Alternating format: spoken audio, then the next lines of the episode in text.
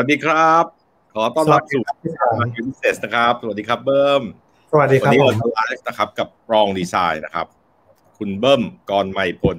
สิริมงคลรุจิกุลนะครับ ครับผม เป็นไงบ้างครับ เบิ้มสามตอนที่ผ่านมา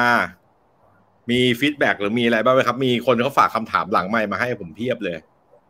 อืมส่วนมากจะที่บ้านครับ ที่บ้านชอบมากเอดีใจดีใจเพราะว่าเป็นเครื่องเครื่องยืนยันวิชาชีพ ในรอบสิบกว่าปีว่าแบบเออผมทำอะไรอะไรเงี้ยก็เขาก็ไปทยอยดูกัน แล้วก็มีน้องๆที่เรียนออกแบบครับ ครับ ครับก็ที่ได้ไปดูแล้วก็บอกว่าแบบเออเขาก็ได้ตามไปฟังทั้งเวอร์ชันใน YouTube แล้วก็พอดแคสต์อะไรอย่างเงี้ยอืมบอกว่าหลายเรื่องก็เป็นเรื่องที่เคยได้ยินมาแล้วอะไรอย่างเงี้ยแต่ว่าได้ฟังผ่านแพลตฟอร์มอื่นก็น่าสนใจดี เช่นการฟังผ่านพวกพอดแคสต์อะไรอย่างเงี้ยครับพี่สยามอืม ก็ไม่ใช่แค่ยืนยันนะว่าเบิ้มทำมาหากินยังไงอะไรเนาะแต่ยืนยันแบบว่าระดับคุณภาพด้วยนะว่าแบบเฮ้ยแบบต้องขอชวนคุยเอางานมาให้โชว์กันเลยอะครับได้ครับขอบคุณครับ เอออะเดี๋ยวเบื้องต้นเลยขอขอบคุณ คุณกฤษดาวงศ์ครับแฟนรายการของเราที่มีคำถามฝากมามีฟีดแบ็กมาแนะนำรายการเราเป็นระยะระยะ ก็ฝากคำถามมานะครับ ถึงคุณเบิ้มอ่าผมขอถามเลยแล้วกันนะครับ เมื่อต้องออกแบบเร็วมีกระบวนการเริ่มและจบงานอย่างไรครับ อืมเขาคงมองว่าแบบงานมันอาจจะใช้เวลาไม่เยอะที่คุณเบิ้มบอกว่า มันต้องทำปริมาณพอสมควรนะเออจริง ๆ ไม่ว่าจะออกแบบช้าหรือออกแบบเร็วครับ ปกติผมจะขอเวลาในการทำงาน ประมาณสองอาทิตย์เสมอต่องานหนึ่งชิ้นครับอืมเพราะคิดว่ามันน่าจะคือแบบระยะเวลาที่เราต้องใช้ทำความเข้าใจกับงานมันก่อนในเบื้องต้น ทีนี้พอได้งานมาแล้ว แล้วมันก็เป็นเรื่องขั้นตอนในการทำความเข้าใจกับต้นฉบับ หรือว่าสื่อสารกับคนเขียนบกผู้แปลไอ้ขั้นตอนหลังจากเนี้ยมันสั้นยาวไม่เท่ากันครับครับ กับหนังสือหลายประเภทที่ผมทำแล้วผมมักจะแบบทำค่อนข้างบ่อยหน่อย มันจะเป็นพวก non-fiction ครับครับพอเป็น non-fiction เนี่ยโดยเฉพาะพวกหนังสือแปลหรือหนังสือภาษาไทยสารคดีเองก็ตามอะไรอย่างเงี้ยเอ่อมันจะเป็นหนังสือที่ค่อนข้างมีความเอ่อ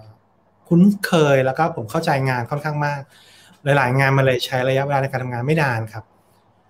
บางเล่มก็จริงๆแบบหนึ่งถึงสามวันก็เป็นไปได้ ถ้าจะทำเสร็จเร็วๆจริง ๆ คือเหมือนเข้าใจมันมากๆ เห็นภาพมันชัดมากๆ แต่กลับกันถ้าเป็นหนังสือประเภท เช่นนวนิยาย พวกฟิกชันอย่างเงี้ยครับ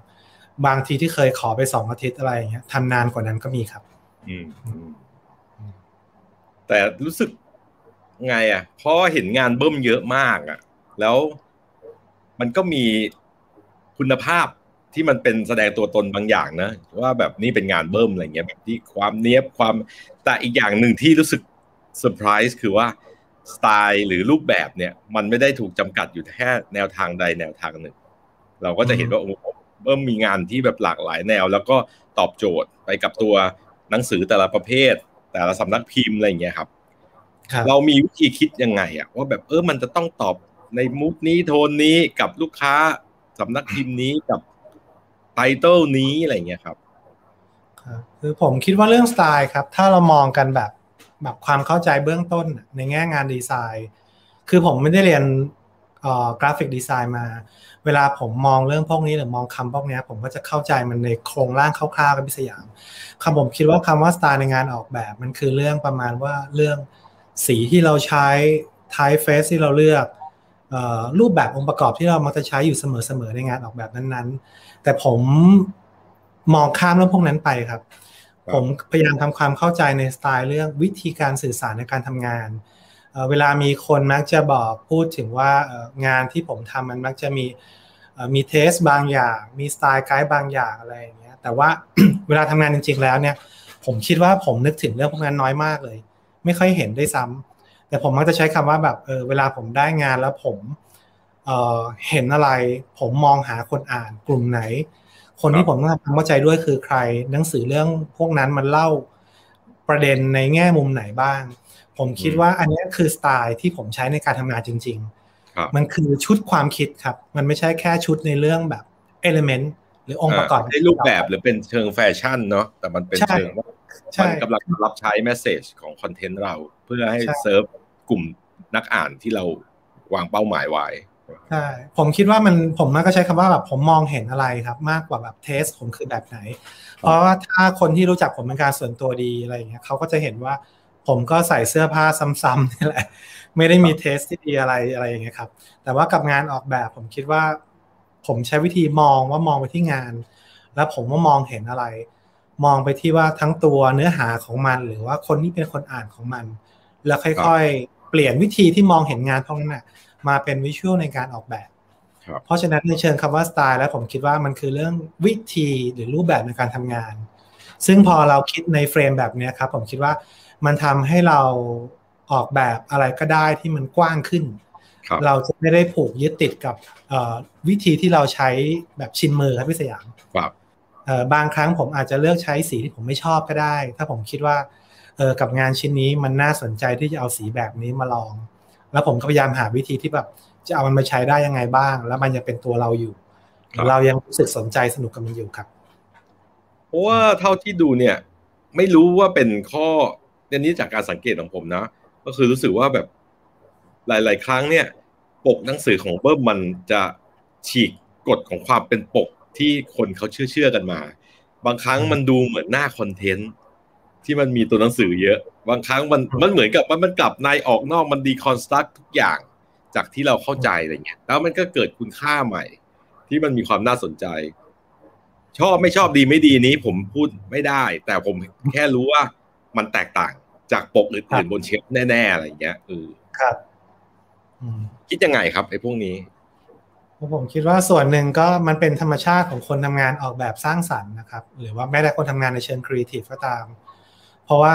งานอย่างที่พวกเราทำนะครับ มันถูกเรียกร้องความใหม่สดเสมอ ครับเป็นเรื่องธรรมดาใช่มันเป็นเรื่องธรรมดาของงานที่พวกเราทำมากๆ แล้วรวมถึงว่าพอเราต้องยืนระยะทำงานนี้นานๆเข้าอะไรอย่างเงี้ย โดยธรรมชาติแล้วเราก็จะพยายามแบบค้นหาทางใหม่ๆ ในการทำงานออกแบบ บางทีเราอาจจะเบื่อวิธีเก่าๆที่เราเคยทำบางทีเราอาจจะไม่ได้สนใจวิธีเก่าที่เราเคยคิดแล้วก็ได้ ผมเลยคิดว่าหลาย ๆ ครั้งที่ทำงานนะครับ บางครั้งบางทีมันก็เป็นการเรื่องแบบ อยากทดลองอะไรใหม่ ๆ ก็ใช่ อยากหนีทางเก่าๆก็ถูกต้องแต่รวมถึงว่าผมคิดว่าอื่นๆแล้วมันเป็น ผมรู้สึกว่ามันทำให้เราทำงานสนุกได้มากกว่าครับพี่สยามอืมครับเพราะว่าธรรมชาติงานเราเป็นแบบนั้น มันไม่ใช่งานที่มันต้องทำแบบเอ่อ follow ตามโครงสร้างใดโครงสร้างหนึ่ง ไม่ใช่งาน paper หรือเอกสาร พอมันเป็นงานเรื่องว่าด้วยเรื่องความคิดเนี่ยครับ ความคิดมันก็ควรจะถูกแบบเปลี่ยนแปลงอยู่ตลอดเวลา แล้วโดยเฉพาะงานที่ผมทำมันคืองานที่เกี่ยวกับเรื่องหนังสือ หรือ editorial design อย่างเงี้ยครับเอาหนังสือแต่ละเล่มเนื้อหามันก็ไม่เหมือนกันเลย เพราะฉะนั้นมันแปลว่าในเชิงงานออกแบบ มันก็ควรจะถูกแบบคิดใหม่ทำใหม่อยู่เสมอ อืมครับอืมโอเคอ่าคำถามจากคุณกฤษดาอันต่อไปนะครับ สิ่งสำคัญที่สุดในการออกแบบปกคืออะไรครับเออจริง ๆ ตอบยากมาก ๆ เลยแต่ผมคิดว่ามันควรจะแบบ ตื่นตาตื่นใจครับ อืมมันควรจะน่าสนใจดึงดูดสายตา เพราะว่าเราผมคิดว่าครึ่งหนึ่งของงานที่ผมทำคือผมกำลังขายของครับเอ่อเราไม่ได้ปฏิเสธแบบ สิ่งนี้ครับ ผมเข้าใจตั้งแต่วันแรกว่าสิ่งที่ผมทำคือผมกำลังแบบ ออกแบบหีบห่อของตัวอักษรเพื่อให้มันขายได้ครับเพราะฉะนั้นผมคิดว่าสิ่งแรกที่มันควรจะต้องทำคือผมคิดว่างานดีไซน์มันต้องทำหน้าที่ของมันครับ ไม่ว่าเราจะพูดถึงเรื่องอุดมคติในงานออกแบบในวิธีไหนก็ตามอะแต่สุดท้ายแล้วงานทุก ๆ อย่างมันมีหน้าที่ของมัน แล้วก็หน้าที่หนึ่งที่ผมพยายามทำคือทำให้มันขายได้ ครับอืมแล้วผมคิดว่าเอ่อความจำเป็นอย่างหนึ่งหรือความสำคัญอย่างหนึ่งคือว่า ผมอยากให้มันดูน่าสนใจ จับสายตาและจับความสนใจของคนอ่าน เมื่อเขาต้องเห็นมันวางตัวเองอยู่บนแผงครับอืมครับอืมปกดีไม่ดีแตกต่างกันอย่างไรครับ ในสายตา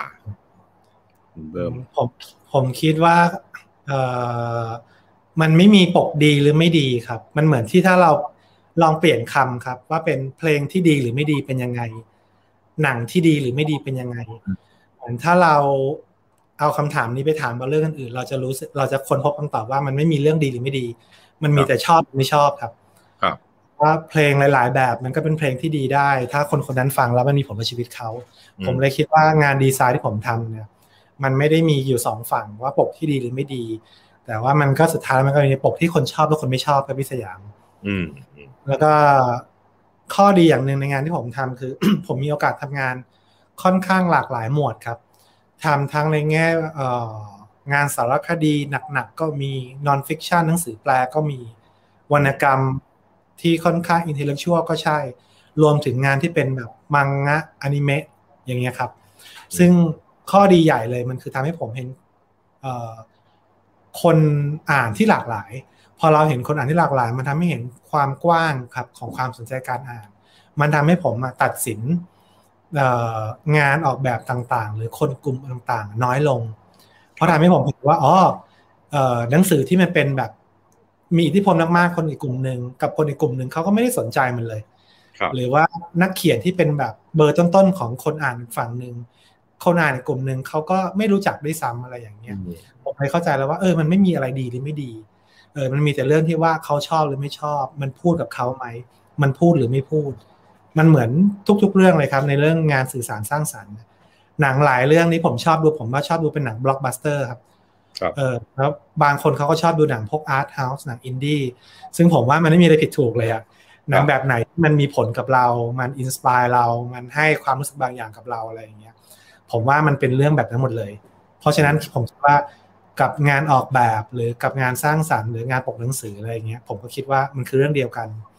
แต่เหมือนก็ถ้าย้อนไปที่บายนิดหน่อยที่เล่าให้พี่สยามฟังเมื่อกี้ครับว่า โอเค ผมคิดว่ามันเอ่อไม่มีดีหรือไม่ดี แต่ว่ามันก็มีหน้าที่ของมันครับ ครับพอมีหน้าที่ของมันมันแปลว่าในงานออกแบบนั้นๆมันก็อย่างน้อยๆอะมันต้องรับผิดชอบต่อหน้าที่ของมัน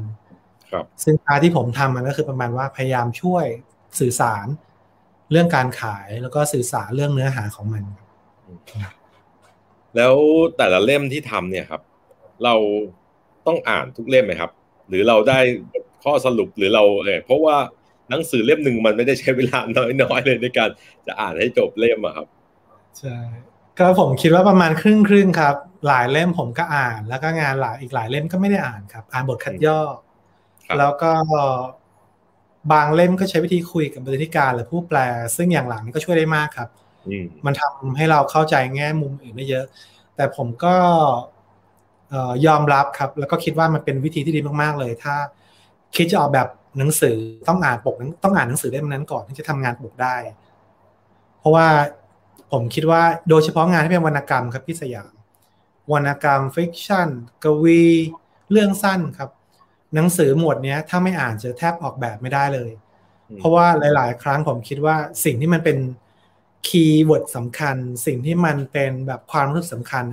มันอาจจะอยู่ที่บทสุดท้ายก็ได้ ย่อหน้าสุดท้ายก็เยอะไปอะไรอย่างเงี้ยเพราะฉะนั้นการอ่านหนังสือก่อนออกแบบเป็นเรื่องสำคัญแต่อย่างที่อธิบายไปครับว่าหลายเล่มที่ผมออกแบบหรือหมวดที่ผมแบบค่อนข้างได้ได้รับโจทย์งานค่อนข้างมากมาเป็นนอนฟิคชันเพราะฉะนั้นผมก็จะมีความ เข้าใจมันค่อนข้างมาก มีวิธีการทำงานแบบแบบอื่นอยู่เยอะ ไม่จำเป็นต้องอ่านมันเสมอไปแล้วก็หลายเล่มมันก็น่าเบื่อครับ เราพูดกันรู้จากตัว key message หลักของใจความสำคัญแล้วเราก็พยายามรีดมันออกมาให้ได้อะไรก็อาจจะพอเนาะใช่ไหมครับมันมีวิธีครับมันมีวิธีการอ่านเพื่อแบบอ่านเพื่อความสนุกก็เรื่องหนึ่งครับ อ่านเพื่อทำเป็นงานก็เรื่องหนึ่งไอ้ วิธีที่ผมทำเนี่ยผมเหมือนผมอ่านเพื่อหาความหมายเพื่องานเป็นงานออกแบบครับ อ่านเพื่อทำงาน เพราะฉะนั้นมันแปลว่าหลายครั้งผมก็อ่านแบบสกิปบ้าง อ่านเพื่อหาคิดเมสเซจมันบ้าง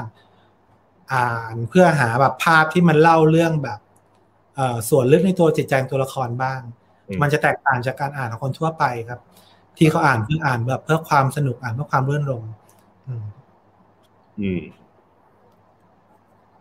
ปกไหนออกแบบยากสุดครับ จริง ๆ ก็เป็นแทบจะทุกปกครับที่เป็นปกวรรณกรรมแปลเออเพราะว่ามันหลาย ๆ ครั้งมัน พองานวรรณกรรมครับ มันมักจะวนเวียนอยู่กับเรื่องความรู้สึกของมนุษย์ครับครับ ความแบบผิดหวังสมหวัง ความรักความตาย ความโศกเศร้า ซึ่งเรื่องพวกนี้พอมันต้องเปลี่ยนมาเป็นภาพใดภาพหนึ่งที่อยู่บนปกหนังสืออะไรเงี้ยครับ มันเป็นเรื่องยากเสมอ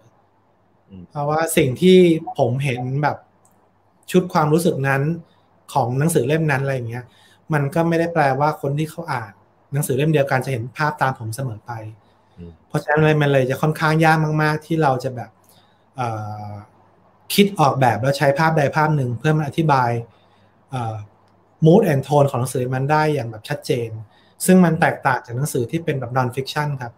ถ้ามันเล่าเรื่องแบบความเหลื่อมล้ำความยุติธรรมธุรกิจในโลกสมัยใหม่ การเปลี่ยนแปลง globalization ภาวะโลกร้อนอะไรเรื่องแบบอย่างนี้มันชัดเจนครับว่าหนังสือพูดเรื่องอะไร สิ่งที่ผมทำคือผมก็พยายามคิดหาภาพที่มันเชื่อมโยงกับคนอ่านของเขาทำภาพน่าสนใจมากขึ้น เพราะฉะนั้นปกที่มันยากเสมอและยากตลอดการตลอดไปก็เป็นปกหนังสือพวกวรรณกรรมครับเนาะเพราะว่ามันเปิดช่องให้คนคิดได้หลากหลายใช่ไหมฮะซึ่งเราก็คิดได้ คนอื่นก็คิดได้เพียงแต่ว่าจะเป็นภาพเดียวกันหรือเปล่า ใช่ซึ่งเรื่องแบบนี้เวลาอ่านเบื้องหลังงานออกแบบงานจากดีไซเนอร์ครับในต่างประเทศอะทุกคนล้วนพูดคล้ายกันครับว่าเขาหลีกเลี่ยงมากๆที่เขาจะใช้ภาพอะไรที่มันชัดเจน หรือภาพตัวละครหรือภาพบุคคล เพราะมันแปลว่าเหมือนเขาไปวางภาพตัวละครให้มันออกมาเป็นรูปเป็นร่างชัดเจนเสมอ ตัวละครคนนั้นอาจจะไม่ได้มีรูปร่างหน้าตา สัดส่วนความสูงแบบนี้ก็ได้ เมื่อมันถูกแบบอ่านโดยผู้หญิงในวัยหนึ่งแต่คนออกแบบปกเป็นผู้ชายในวัยหนึ่งเพราะว่าเขาบอกว่าทุกๆ ครั้งเขาจะหลีกเลี่ยงท่าทีแบบนี้เสมอในงานออกแบบปก ซึ่งก็ทำได้บ้างไม่ได้บ้างครับ แต่ทุกคนล้วนคิดคล้ายกันว่าปกวรรณกรรมเป็นเรื่องยาก แต่ว่าผมก็มักจะแบบสนับสนุนแล้วก็บอกน้องๆ นักออกแบบปกรุ่นใหม่เสมอว่า ถ้ามีโอกาสในการออกแบบปกงานออกแบบปกอะไรเงี้ย ถ้าเป็นปกงานวรรณกรรมพยายามให้หาโอกาสทำเสมอ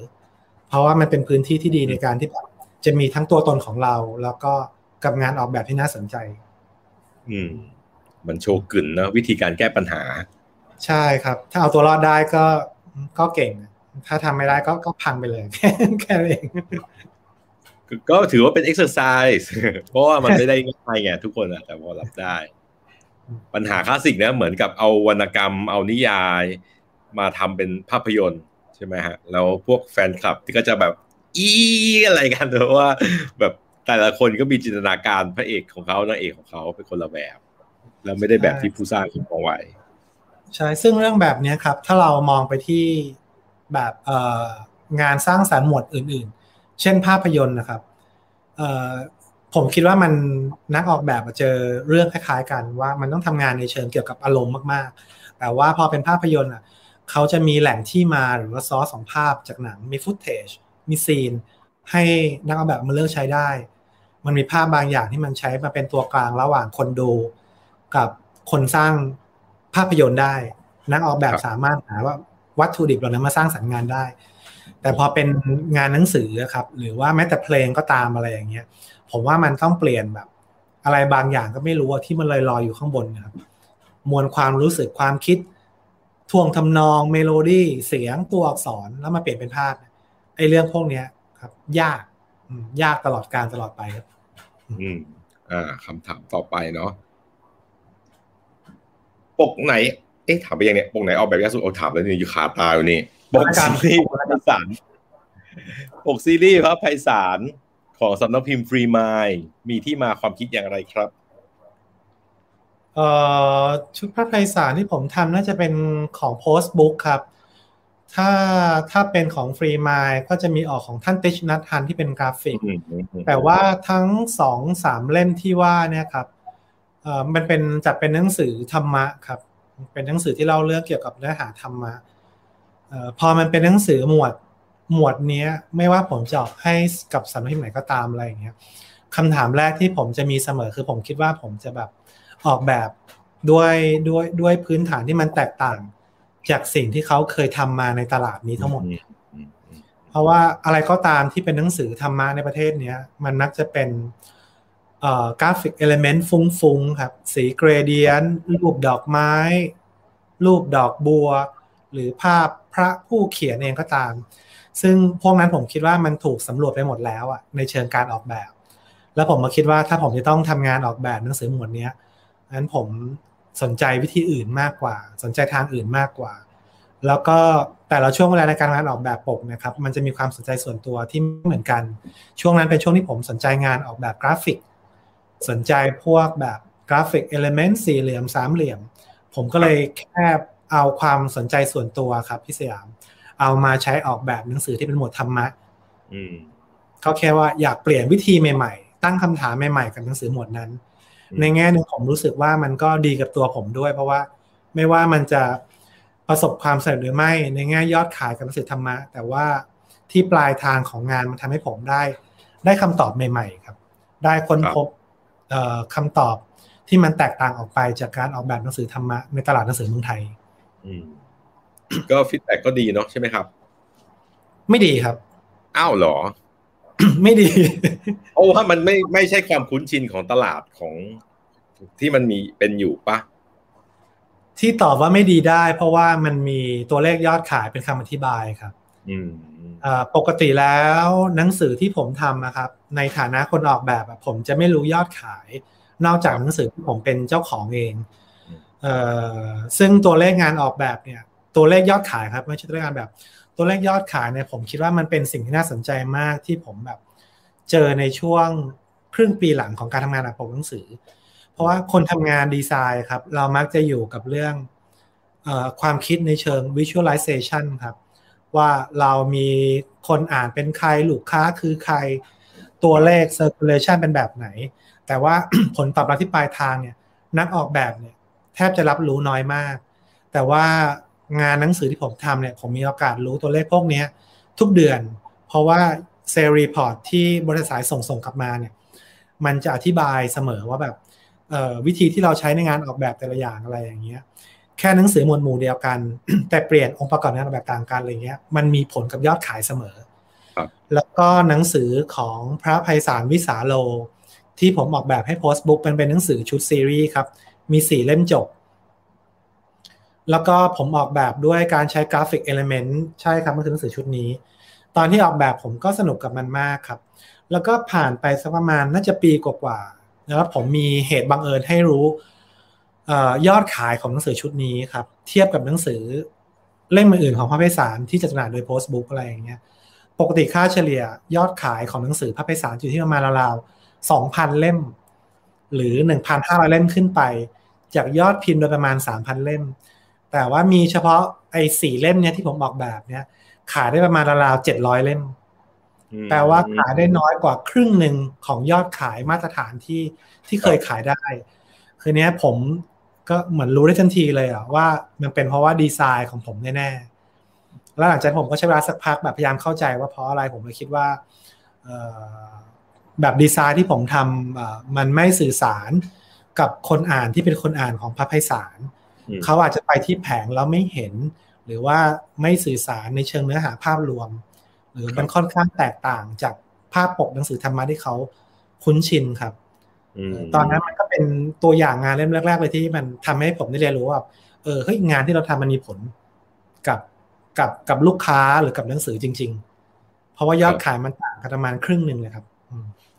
เพราะถ้าเป็นรูปพระไพศาลก็อาจจะเข้าใจง่ายกว่า สวยไม่สวยหรืออะไรก็มันจะเป็นอีกเรื่องหนึ่งถูกไหม ในความเข้าใจเนาะใช่ เพราะเพราะว่าผมอย่างที่บอกว่าพาร์ทหนึ่งของงานที่ผมทำมันคือกำลังผมกำลังขายของครับ ครับ แต่ว่าผมอธิบายตรงนี้นิดนึงครับว่าไม่ไม่ได้อยากให้มันฟังดูแห้งแรงจนเกินไป คือถ้าเราพูดกันแบบคร่าวๆเนี่ยหนังสือมันนับเป็นสินค้าชนิดหนึ่งครับ แต่ว่าที่มันแตกต่างจากหนังสือเออจากสินค้าชนิดอื่น หรือว่า consumer product ชนิดอื่นเนี่ยหนังสือมันเป็นสินค้าที่มันพัฒนาผู้ใช้งาน มันเป็นหนังสือเออมันเป็นสินค้าที่มีส่วนแบบ ส่งเสริมเปลี่ยนแปลงปรับปรุงคนใช้งาน มันทำให้เราเหมือนแบบเติบโตขึ้น มันทำให้เราลุ่มลึกขึ้น มันทำให้เรากลายเป็นคนอีกคนหนึ่ง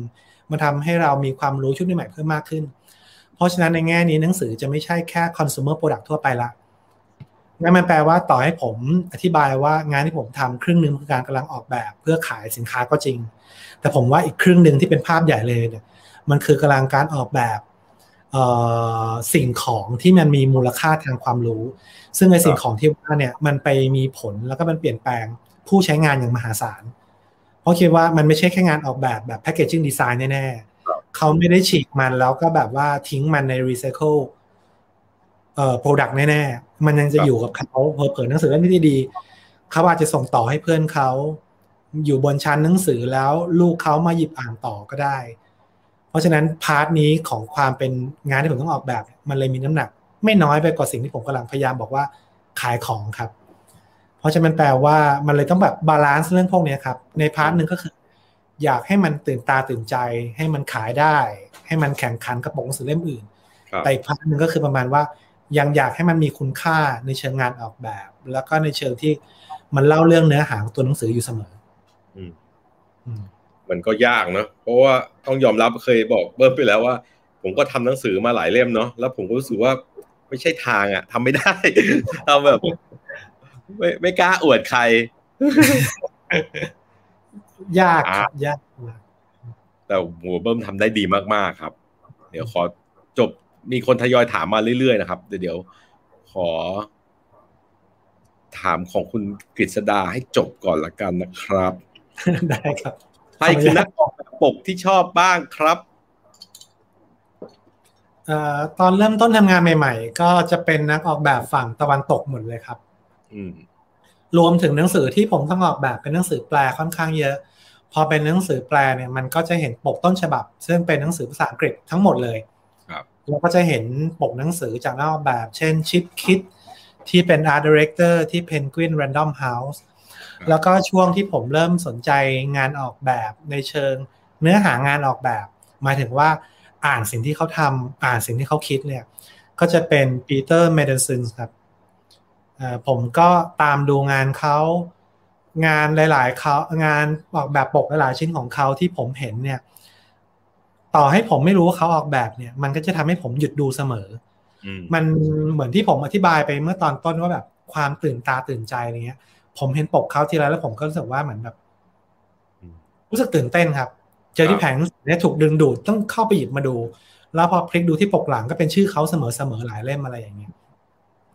แล้วก็เมื่อราวน่าจะสักประมาณสามสี่ปีที่แล้วเขาก็ออกแบบหนังสือรวมงาน แล้วก็เล่าเบื้องหลังความคิดงานออกแบบปกขึ้นมาอะไรอย่างเงี้ย ก็เลยยิ่งรู้สึกสนุกแล้วก็รู้สึกว่างานออกแบบของเขามันมีมิติของความคิดหลายอย่างที่น่าสนใจมากที่มันใช้เรียนรู้ได้ แล้วก็หลาย ๆ อย่างที่เขาเป็นผมรู้สึกว่ามันก็เชื่อมโยงดี เพราะว่าโดยพื้นฐานแล้วเขาไม่ได้จบดีไซน์ครับเขาเป็นนักเปียโนคลาสสิกว้าวครับครับไม่ได้เรียนกราฟิกดีไซน์เลยที่ต้องมาทำงานออกแบบปกเนี่ยเพราะว่ามีลูกเขาเขียนในหนังสือครับ ว่ามีลูกคนแรกแล้วค่าใช้จ่ายในบ้านเพิ่มขึ้น แล้วเขาก็วันนึงก็นั่งคุยกับแฟนเขาว่าแบบเออเขาจะต้องทำอะไร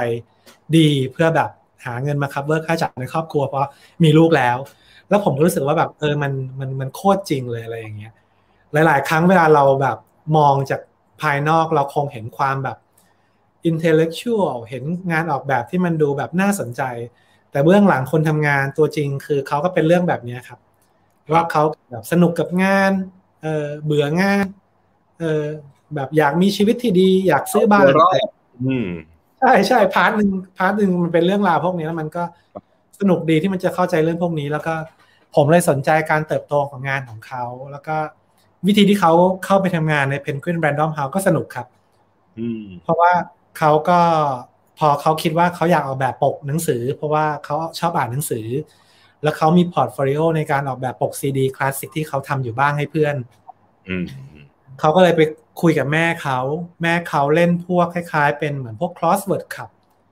ครับอะไรอย่างเงี้ยครับ weekend พวกแบบเอ่อคนพวกแบบคนแก่ที่ เขาจะมีคลับใช่เล่นของเขาอะไรอย่างเงี้ย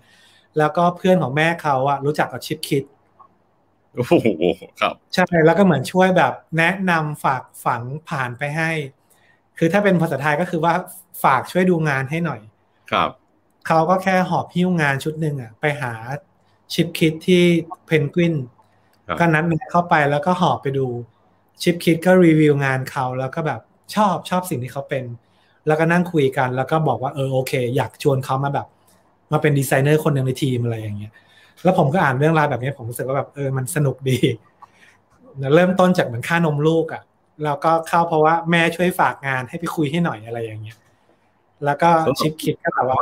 น่าสนใจมันก็เริ่มต้นหลังจากนั้นเขาใช้เวลาในช่วงแบบสี่ห้าปีหลังทำงานจนกระทั่งแบบเหมือนอย่างที่ทุกคนเห็นนะครับ แล้วทุกคนก็จะพูดถึงว่าแบบงานเขามันแบบ ไม่มีกรอบของความเป็นในเชิงแบบกราฟิกดีไซน์อย่างที่ทุกคนเข้าใจเลยงานเขาจะแบบเปลี่ยนแปลงไปเรื่อยๆแล้วก็มีบทบาทอย่างมากๆ ในแง่งานออกแบบปกในช่วงหลายปีหลังในงานฝั่งตะวันตกครับ ครับ ครับผมสำหรับคุณผู้ชมนะครับ ผมก็อยากจะแนะนำนะครับ อย่างชื่อที่คุณเบิ้มเอ่ยถึงมาทั้งหมดเนี่ยลองเข้าไปดูในเว็บไซต์นะครับ โดยเฉพาะชิปคิดนะครับเท็ตท็อกของชิปคิดสนุกมากนะครับ แล้วก็ เขามีสารคดีใน abstract ป่ะใช่ป่ะผมจำไม่ได้เคยดูยูทูบครับ ใช่ แล้วก็มีกับชายก็มีเขากับ Paula Scher พวกอะไรอย่างเงี้ยครับ อ่า แล้วก็ Chip Kidd เป็นคนเขียนหนังสือสนุก แล้วก็พิมพ์หนังสือของตัวเองออกมาหลายเล่มนะครับ มีเรื่องเกี่ยวกับ graphic design เหมือนกับเขียนกราฟิกดีไซน์ for kids หรือจำผมจำไม่ได้แล้ว แต่ว่าแบบเออดีเลย ทั้งรูปเล่ม ทั้งงานเขียนทั้งเนื้อหานะครับเออถือว่าแบบเป็นคนที่มี skill ในการเล่าเรื่องที่แบบครบเครื่องมากๆ ครับส่วนอีกคนหนึ่งที่อยากแนะนำมาก ๆ เลยก็คือคุณหวังครับ หวังจื้อหง เป็นนักออกแบบปกชาวไต้หวันนะครับเพราะว่าอย่างที่บอกไปตอนต้นนะครับ ว่าผมคิดว่าสิบกว่าปีในงานออกแบบปก ผมจะเห็นงานฝั่งตะวันตก แต่ผมคิดว่าราวๆสักประมาณห้าหกปีหลังเนี่ยเริ่มเห็นงานฝั่งฝั่ง South East ฝั่ง Far East Asian ฝั่งตะวันออก แล้วผมก็รู้สึกว่ามันเป็นเหมือนแบบสกุลงานออกแบบใหม่ เป็นคูแบบใหม่ในงานออกแบบปกกราฟิกดีไซน์แล้วก็มันเหมือนเรื่องเดียวกันเลยครับ คือเห็นครั้งแรกเราก็แบบตื่นตาตื่นใจ ตอนไปไต้หวันครั้งแรกกับทุกๆปกหยิบมาดูก็แทบจะเป็นชื่อเขาหมดเลย แล้วก็นักออกแบบปกรุ่นใหม่ก็จะแบบเหมือนเดินตามโครงสร้าง งานออกแบบปกของคุณหวังชื่อหงเนี่ย เยอะมาก แล้วงานเขามันจะประกอบไปด้วยไทโปกราฟีตัวอักษรจีน แล้วก็โครงสร้างในการออกแบบค่อนข้างเยอะ ผมเลยคิดว่าวิธีที่เขาใช้ในงานแบบปก มันแตกต่างอย่างสิ้นเชิง เมื่อเราเห็นกับนักออกแบบปกฝั่งตะวันตกครับ ที่มันจะค่อนข้างคลีน มีคีย์วิชวลชัดเจนมีภาพสื่อสารชัดเจนภาพใดภาพหนึ่ง แต่งานของหวังจื้อของงานออกแบบปกของฝั่งนักแบบเอเชียเนี่ยกราฟิกเอลเมนต์มันเต็มไปหมดเลย ไม่รู้จะต้องดูตรงไหนนะครับเออแต่ว่าดูแล้วเราก็รู้ว่าเขาแม่นยำมากในแง่องค์ประกอบ แล้วก็รู้เลยว่าเป็นคนอ่านหนังสือ รู้เลยว่าเป็นคนแบบมีความคิดลึกล้ำในงานออกแบบในแง่หนึ่งทั้งสองคนนี้ก็นับเป็นครูที่น่าที่น่าสนใจได้ แล้วก็แนะนำเป็นอย่างยิ่งสำหรับนักออกแบบปก รุ่นใหม่ๆที่อยากจะแบบดูงานออกแบบปกจากต่างประเทศครับ อืมครับ ดีอย่างเลย มันสนุกเนาะเวลาเห็นงานที่มันไม่คุ้นตาไปจากที่เราแบบเห็นบ่อยๆอะไรอย่างเงี้ยนะครับ แล้วมันทำให้เรารู้สึกเออ มันความเป็นไปได้มันแบบไม่สิ้นสุดจริง ๆ นะครับ ใช่ครับ อ่า เดี๋ยวนะคำถามต่อไป อะไรที่สร้างแรงบันดาลใจในการทำงานครับคุณเบิ้ม คือผมคิดว่าหลังๆผมผมไม่ได้ไม่ได้คิดเรื่องคำว่าแรงบันดาลใจมานานมากเลยพี่สยามอืมสำหรับงานผมในช่วงหลายปีหลังคือผมแค่อ่านหนังอ่านโจทย์งานที่ทำอ่านหนังสือที่ทำแล้วเปิดคอมมาทำงานเลย ครับ ครับ ในแง่อินสปิเรชันแบบไม่ได้ไม่ได้มีแบบมีผลกับเรื่องการทำงานแล้วอะครับสำหรับผมรู้สึกว่าหนังสือทุกเล่มที่ทำงานทุกเล่มที่ต้องแบบรับมาทำอะไรอย่างเงี้ยมันคือโจทย์งานที่ดีมากๆครับ สำหรับผมก็มีแค่ว่าพาตัวเองไปนั่งทำงานเลยตอนเนี้ยปัจจุบัน มันฟังมันอาจจะดูมั่นใจในตัวเองมาก หรือฟังอาจจะดูค่อนข้างแบบ aggressive นิดๆแต่ในความเป็นจริงผมรู้สึกว่า ถ้ามันทำงานมานานมากพอครับ ยืนระยะกับงานมานานพอ ผมคิดว่าคนทุกคนจะเริ่มเจอภาวะนี้ ว่างานมันเป็นส่วนหนึ่งของชีวิตเราไปแล้วอะครับเอองานที่มันแบบดีๆ งานที่มันแบบพุชเราที่มันทำให้เราตื่นเต้นเนี่ย เราเราไม่ได้มีอะไรนอกจากว่า อยากแบบพรุ่งนี้ตื่นเช้ามา เปิดคอมทำงาน นั่งรื้อค้นงานว่ามันจะมีอะไรน่าสนใจบ้าง ใช้เวลาไปกับมัน จมจ่อไปกับมัน นั่งนวดคอบ้างอะไรบ้างอะไรอย่างเงี้ย แต่มันคือภาวะที่เราแบบเราอยากอยู่กับงานจริง ๆ เออ มันเป็นเรื่องแบบมองหางานที่เราแบบอยากทำโดยเฉพาะเวลาเราเมื่อเราเห็นงานของนักออกแบบที่ดีมากๆครับทั้งนักออกแบบที่แบบเด็กกว่าเรา หรือนักออกแบบต่างประเทศที่งานเขาน่าสนใจเนี่ย ทุกๆ ครั้งเวลาไปเดินทางเนี่ยเมื่อกลับมาเนี่ยเหมือนแบบ มันจะมีแรงผลักดันอยู่เสมอๆสยาม ผมอยากครับรีบกลับทำงานแบบนั้นบ้างครับอยากแบบมันมีอะไรแบบอยากเอาไปแข่งกับเขาบ้าง ผมรู้สึกว่าครับเรื่องแบบนี้ไม่ใช่เรื่องผิดเลยอะเรื่องที่มันรู้สึกแบบว่าถูกผลักดันด้วยนะออกแบบคนอื่นด้วยงานคนอื่น เห็นงานเขารู้สึกประมาณแบบว่าเชี่ยงเจ๋งว่ะรู้สึกแบบอยากจะทำอย่างนั้นได้บ้าง ผมรู้สึกว่าเนี่ยมันเป็นแรงผลักดันที่ดีมากกว่าคำว่าแรงบันดาลใจด้วยซ้ำอืมขอเสริม เบิ้มเนาะแล้วอาจจะฟังดูแย่กว่าด้วยซ้ำจะบอกว่าแรงบันดาลใจนะ ผมว่ามันไว้สำหรับมือสมัครเล่นอะ เพราะว่ามันถ้าทำงานเป็นมืออาชีพเนี่ยยังไง เราไม่มีสิทธิ์จะต้องรอแรงบันดาลใจ หรือรอให้อะไรมันมากระทบใจแล้วเราถึงจะทำงานที่ดีออกมาได้อะไรเงี้ยผมว่ามัน มันเลยกลายว่าแบบ เออเราต้องรีดทุก อะไรศักยภาพที่เรามีไม่ว่าจะเป็นเวลาหรืออะไรก็แล้วแต่เนี่ยแล้วเอาตัวรอดให้ได้ให้มันดีที่เราคิดว่ามันคุณภาพมากพอที่จะถึงมือลูกค้าอะไรเงี้ยแล้วเราก็ยืดอกว่ามันเป็นงานเราเนาะเพราะว่าถ้ามันไม่ดีหรืออะไรเราก็อับอายอยู่ดีอะครับเออแล้วการใช่อิจฉาคนอื่นเนี่ย มันก็เป็นเรื่องที่มันก็ควรจะเป็นอยู่แล้วอะผมผมก็ไปอยู่ตลอดเวลาด้วยว่าเวลาเห็นงานดีๆเนี่ย แล้วผมก็จะรู้สึกว่าแบบโกรธแค้นแล้วก็รู้สึกว่า เออ เราอาจจะ ไม่เราอาจจะทำงานหนักน้อยไป หรือเราอาจจะจะปณีประนอมกับตัวเองไปหน่อยอะไรเงี้ยเราถึงรู้สึกเอองานเราไม่ไม่ดีเท่าที่แบบเราเจองานที่มันปะทะเราหนักๆเนาะอืมใช่ก็ผมคิดว่าแบบว่าคำว่าแรงบันดาลใจไม่ใช่เรื่องที่แบบ เราอย่ากังวลครับอ่าจงกังวลว่าจะได้ทำงานที่ดีไหมเราสนุกกับงานหรือเปล่า ครับ แล้วก็ผมคิดว่าคำหลายคำบางทีเราอาจจะแบบ ได้ยินได้ฟังมันมาจากคนอื่นๆ เยอะมากจนกระทั่งมันมีผลกับเราเยอะเกินไป เช่นผมคิดว่าคนทำงานออกแบบมักจะได้ยินคำนี้เสมอว่าแบบเหมือนคุณแบบอีโก้เยอะ หรือแบบนักออกแบบมีอีโก้อะไรอย่างเงี้ย ผมคิดว่าจริง ๆคำว่าอีโก้มันแปลว่าตัวตนในภาษาไทยครับ ถ้าเราบอกว่านักออกแบบคนนี้มีอีโก้กับนักออกแบบคนนี้มีตัวตนสองประโยคนี้ความหมายแตกต่างกันสิ้นเชิงครับคิดว่าเราทำงานออกแบบเราต้องมีตัวตนของเราแน่ๆในงาน ปัญหาไม่ใช่ว่าเรามีอีโก้หรือไม่มีครับ เรามีมันมากไปหรือมันน้อยไปเออจริง ๆ ผมคิดว่าคนทำงานออกแบบควรจะมีอีโก้ด้วยซ้ำเพราะมันคือสิ่งที่มันทำให้เราแบบ ยืนยันได้ในงานของเราอะเราอธิบายได้เราปกป้องงานได้ว่าทำไมเราถึงอยากใช้อักษรแบบนี้ทำไมเราถึงอยากใช้สีตรงนี้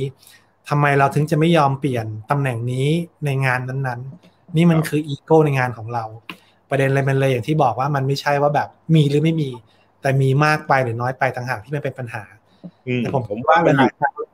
ครับ เรื่องเนี่ยคำบันดาลใจเรื่องอีโก้เรื่องพวกเนี้ยอย่าไปกังวลครับ อย่าไปกับกังวลกับมันจะมีผลกับงานที่เราทำมันต้องบาลานซ์เนาะมันมีแบบ เพราะว่าถ้าเรายึดมั่นถือมั่นจนเรา เพราะว่าท้ายสุดงานเราก็ต้องให้คนอื่นตัดสินอยู่ดี ถ้าเกิดว่าเราคิดว่าดีแล้วเราก็ยืนยันของเราเนี่ย เราอาจจะต้องเป็นงานที่เราเก็บไว้ดูเองอะไรอย่างเงี้ยเพราะว่าถ้าเราไม่ฟังใครเลยมันก็ต้อง balance ให้ได้ว่าแบบเราอยู่แถวๆไหนอีโก้เราจะแรงเบอร์ไหน หรือเราต้องใส่ใจความคิดคนอื่น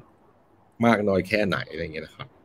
ครับ ก็เหมือนคงสนุกกับงานให้ได้ครับ ถ้าเป็นนักออกแบบ juniorนะคนที่เพิ่งเริ่มต้นในชีวิตทำงาน ผมจะแนะนำว่าแบบให้มองหางานที่เรียนรู้ จงเรียนรู้กับงาน งานอาจจะน่าเบื่อบ้าง ไม่ได้น่าสนใจบ้าง แต่แบบว่ามันมีแง่มุมที่เราได้เรียนอะไรกับมันไหม ได้เรียนทั้งในเชิงงานออกแบบหรือก็ซัพพลายเออร์กระดาษที่ใช้ลงพิมพ์ เพลทพิมพ์ เม็ดสีอะไรพวกอย่างเงี้ย มันคือสิ่งที่แบบเราจะเรียนรู้กับงานได้ แต่ถ้าทำงานมานานมากพอจนเป็นอาชีพแล้วเนี่ย ก็พยายามคิดกับงานว่าเรายังสนุกกับงานมันได้ไหมงานมันยังทำให้เรารู้สึกว่า มีความสุขกับมันมากพอหรือเปล่า enjoy มากพอหรือเปล่า นอกจากแค่ว่าทำงานเพื่อเป็น part ฝั่งวิชาชีพ เพราะฝั่งที่สนุกกับงานผมคิดว่ามันก็สำคัญไม่แพ้กันเบิ้มก็ยังสนุกอยู่ตลอดใช่ไหมฮะ เหมือนคนทั่วไปครับ สนุกและเบื่อปนเปกันไปpart ที่เบื่อเออเราต้องทำยังไงให้มันกลับมาสนุกอีกครั้ง ก็เบื่อก็ไปดู Netflix ครับค่ะเปิด Netflix ดูซีรีส์พักผ่อนเดินทางอ่านหนังสือครับ อืมแล้วก็วางใจให้ถูกครับ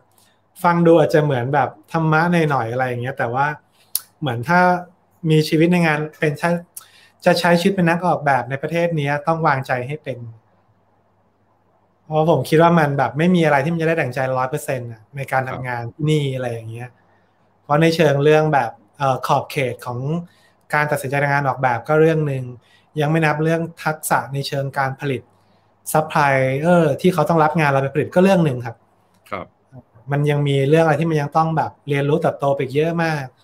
อะไรที่มันไม่ได้สนใจบ้าง ผมคิดว่ามันก็ต้องแบบค่อย ๆ ปรับแล้วก็เหมือนแบบ หาสมดุลแล้วก็วางใจให้ถูกครับ ไม่งั้นมันจะขยับทำงานชิ้นต่อๆไปไม่ได้เลย แต่ผมว่าสิ่งหนึ่งที่อยากจะแนะนำคนน้องๆ หรือนักออกแบบรุ่นใหม่นะครับ ก็คือว่าถ้างานเราดีอะ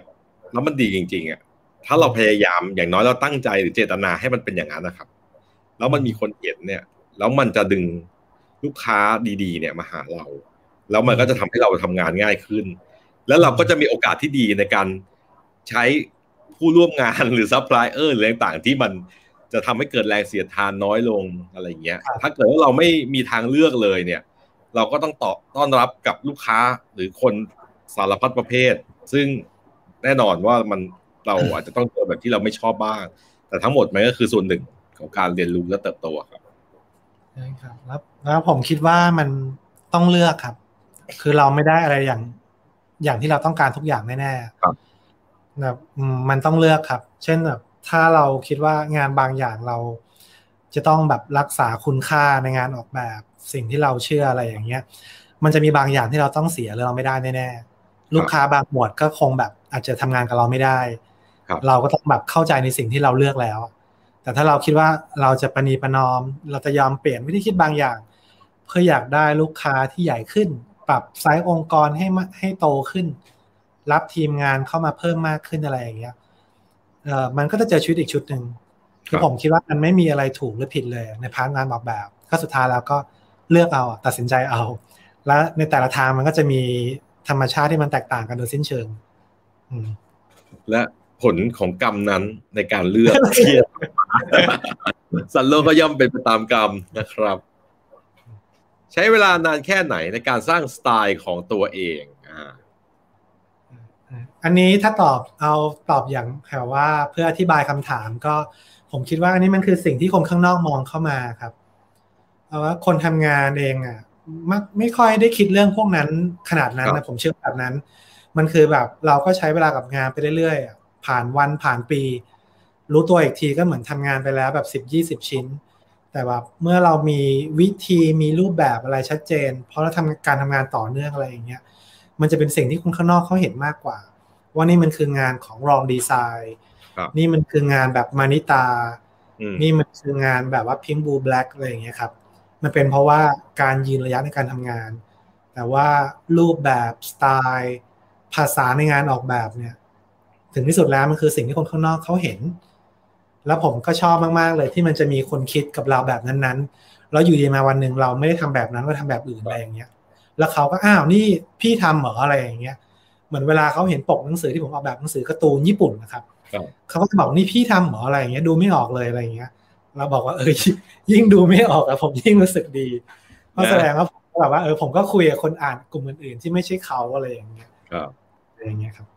เนาะมันไม่มีใครหรอกเนาะเฮ้ยเรามาทำงานแบบลองดีไซน์เหมือนคราวที่แล้วกันเถิดในงานนี้อะไรเงี้ยตั้งโจทย์ไว้แบบ มัน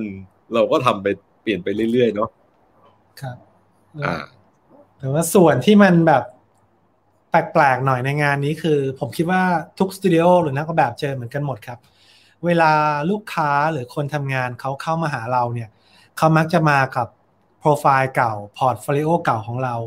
เขาเคยเห็นงานเราจากที่นั่นกับองค์กรนี้กับงานชิ้นนี้ เขาก็จะอยากได้แบบนี้แหละ แต่พอถึงเวลามาทำงานไปอะไรอย่างเงี้ยมันก็จะแบบค่อย ๆ มีพื้นที่ของเขาเข้ามาที่เขารู้ตัวแล้วไม่รู้ตัวก็ตามอะไรอย่างเงี้ย แล้วมันก็จะเกิดแบบความสับสนเสมอๆ เพราะเราก็จะแบบอ้าว เหมือนเขาเข้ามาด้วยแบบชุดความคิดแบบอย่างนี้อะไรอย่างเงี้ย มันก็จะเป็นเรื่องแบบเนี้ยบ่อยๆเขาจะว่าเพราะว่า เขาก็จะแบบถึงเวลาจริงๆเขาก็ต้องอยากมีตัวตน เพราะว่า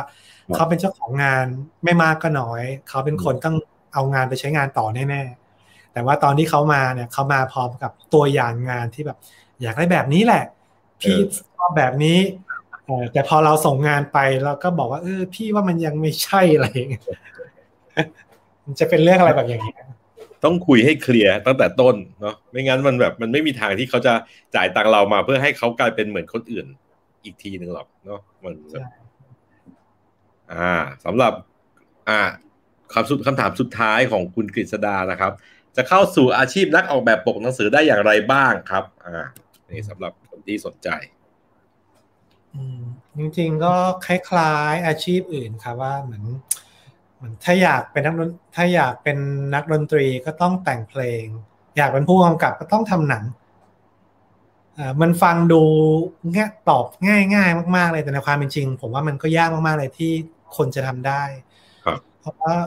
ทุกๆ ปีผมมักจะได้รับพอร์ตโฟลิโอจากนักออกแบบรุ่นใหม่ ๆ หน้าใหม่ ๆ อยู่เสมอครับ ว่าเขาอยากทำงานออกแบบปกบ้างอะไรอย่างเงี้ย แต่ว่าผมคิดว่าแบบน้อยมากๆแทบจะไม่ถึงแบบห้าเปอร์เซ็นเลยอะที่ในพอร์ตของเขาจะมีงานออกแบบปกหนังสือ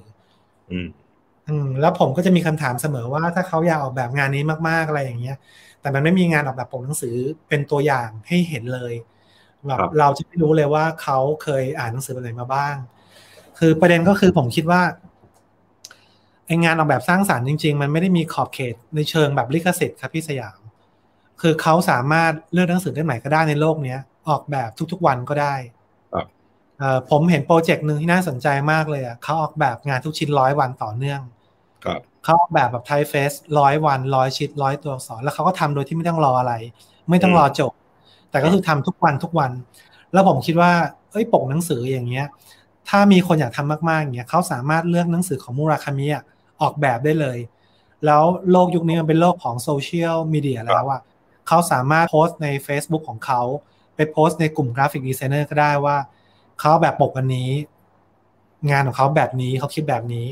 หรือแม้แต่เขาสามารถไปโพสต์กับสิ่งนั้นได้ว่า ปกที่สำนักพิมพ์นั้นใช้งานเป็นแบบนี้ แต่ปกที่เขาออกแบบเป็นแบบนี้ผมคิดว่ามีพื้นที่เยอะแยะมาก ๆ ในการที่แบบทุกคนจะได้ลองทดลองในงานออกแบบ ได้คิดกับงานแล้วก็เริ่มทำเลยคือเหมือนผมรู้สึกว่าคนมีคำว่าอยากทำอะไรเยอะมาก แต่คนที่ลงมือทำอะค่อนข้างน้อย ครับเออแล้วก็เวลาผมเห็นพอร์ตโฟลิโอของคนที่มักจะทำอะไรจริงจังครับพี่สยาม ก็มักจะมีเรื่องแบบนี้เต็มไปหมดเลยอะถ้าเขาอยากออกแบบโปสเตอร์อะไรอย่างเงี้ยใน port เขาจะมีโปสเตอร์เต็มไปหมดเลย เขาออกแบบโปสเตอร์ภาพยนตร์โดยที่ไม่ต้องอาจารย์ไม่เคยให้โจทย์งาน หรือเขาอยากเขียนเรื่องสั้นเขาก็จะเขียนมาก่อนเลย ไม่ต้องรอ assignment จากใครอยากแต่งเพลงเขาก็จะมีเพลง เขาอยากทำหนังเขาก็จะมี showreel หนังสั้นจำนวนมาก ดีไม่ดีก็ว่ากันไป แต่ว่าในพอร์ตงานของเขา ในพื้นที่งานส่วนตัวของเขาเนี่ยมันจะเต็มไปด้วยสิ่งนั้นๆไปหมดเลย ครับแล้วมันทำให้ทุกๆ ครั้งเวลาเหมือนเราต้องได้คุยกับเขาหรือเขามาขอคำแนะนำอะไรอย่างเงี้ยเราจะเชื่อจริง ๆ เลยว่าเขาอยากทำงานนั้นจริง ๆ หรือเราจะเห็นเลยว่าแบบเขาพร้อมจะทำงานนั้นจริง ๆ เพราะว่าเหมือนแบบงานเขาคำพูดเขามันเป็นเรื่องเดียวกัน ครับ ส่วนคำแนะนำในเชิงวิชาชีพแบบก็ไม่มีอะไรครับนอกจากว่าก็ถ้ามีพอร์ตโฟลิโอก็ส่งมาให้สำนักพิมพ์อืม แล้วมันจะดีมากๆ ถ้าพอร์ตโฟลิโอมันตรงกับสิ่งที่ที่อยากจะทำเช่นถ้าเป็นงานแบบปกหนังสือก็ควรจะมีพอร์ตโฟลิโอที่มันเล่าเรื่องงานแบบปกหนังสืออยู่บ้าง ครับอืมครับผม ก็เป็นคำแนะนำที่ดีนะ ผมอยากจะเสริมเพิ่มอีกนิดนึง เรายกมีตัวอย่างคลาสสิกที่เราเห็นมาแล้วนะครับ คุณยูนที่เขาเขียนภาพให้กับกุชชี่ครับ คุณก็เขียนไปเลย แล้วเขาก็แค่แฮชแท็กกุชชี่จบ วันหนึ่งกุชชี่ก็มาเจอดังนั้นเนี่ย คุณอยากทำปกหนังสือคุณอยากเขียนทำปกให้มูราคามิคุณแฮชแท็กมูราคามิเลยครับ วันหนึ่งมูราคามิ หรือแฟนคลับเขาหรือใครก็แล้วแต่ก็อาจจะไปเรียกเขามา หรืออาจจะนำพาโอกาสใหม่ๆ มาให้คุณได้ แม้แต่อาจจะไม่ใช่มูราคามิมาจ้างคุณ แต่จะมีสำนักพิมพ์อื่นๆ เห็นความสามารถของคุณหรือโอกาสอื่นก็มาก็ได้นะครับ ลองดูครับ จริง ๆ เรื่องพวกนี้ครับสำหรับคนทำงานอาชีพแล้วอะผมแค่จะบอกว่าแบบ ทุกคนทำเป็นเรื่องปกติมากเลยอะน้องๆ หรือคนทำงานออกแบบร้านก็ต้องรู้จักอะที่มีสไตล์ของตัวเองแล้วครับเขาอยากทำงานกับใครอะเขาทำเป็นแบบ sketchbook ทำเป็น proposal process นะครับ ในแง่การเล่าเรื่องในแง่การดีไซน์เนี่ย แล้วเขาส่งอีเมล ไปหาทุกๆคนหมดเลย ไปหาแฟชั่นแบรนด์นั้น ไปหาสตูดิโอนั้น ผมเองก็ทำนะครับ แต่ว่าก็แค่ไม่ได้การตอบรับแค่นั้นเอง ส่งไปหาเพนกวินก็เคย เออมีตอบรับว่างานน่าสนใจแต่เรายังไม่ได้ใช้บริการอย่างนี้ก็มี คือผมก็ทำเหมือนที่ที่ที่เล่าให้พี่สยามฟังไปเมื่อสักครู่ครับ คือคิดว่านักออกแบบหลายคนที่เราเห็นว่าเขาทำงานกับแบรนด์ใหญ่ ๆ กับนักเขียนกับคนทำงานที่เป็นคนแบบมืออาชีพแล้วอะจริง ๆ แล้วก่อนที่เขาจะมาทำงานเนี่ย ทุกๆ คนล้วนทำงานหนักแล้วก็พยายามหาช่องทางในการแบบ ติดต่อสื่อสารเนี่ย ไม่ได้แบบ เบาเลยอะแบบครับใช้ทุกช่องทางทำงานหนักทำงานล่วงหน้าเอ่อพยายามแบบเต็มที่ในการที่แบบ จะลองให้เขาได้เห็นงานเรา หรือลองสื่อสารงานเราดู มันก็เหมือนแม้แต่ที่ผมเล่าให้ฟังว่าแบบมันแม้แต่ Peter Mendelsund เองก็ตามอะไรอย่างเงี้ยเออก็ยังต้องแบบพอร์ตพอพอร์ตแล้วก็ต้องไปถามแม่ ให้แม่คุยกับเพื่อน ให้เพื่อนไปคุยกับ Chip Kidd ครับเออคือมันก็ต้อง fight อะต้องพยายามอะไรอย่างเงี้ย ส่วนที่ปลายทางจะ success ไหมเนี่ยตอบไม่ได้ครับ แต่ว่าครับทุกๆคน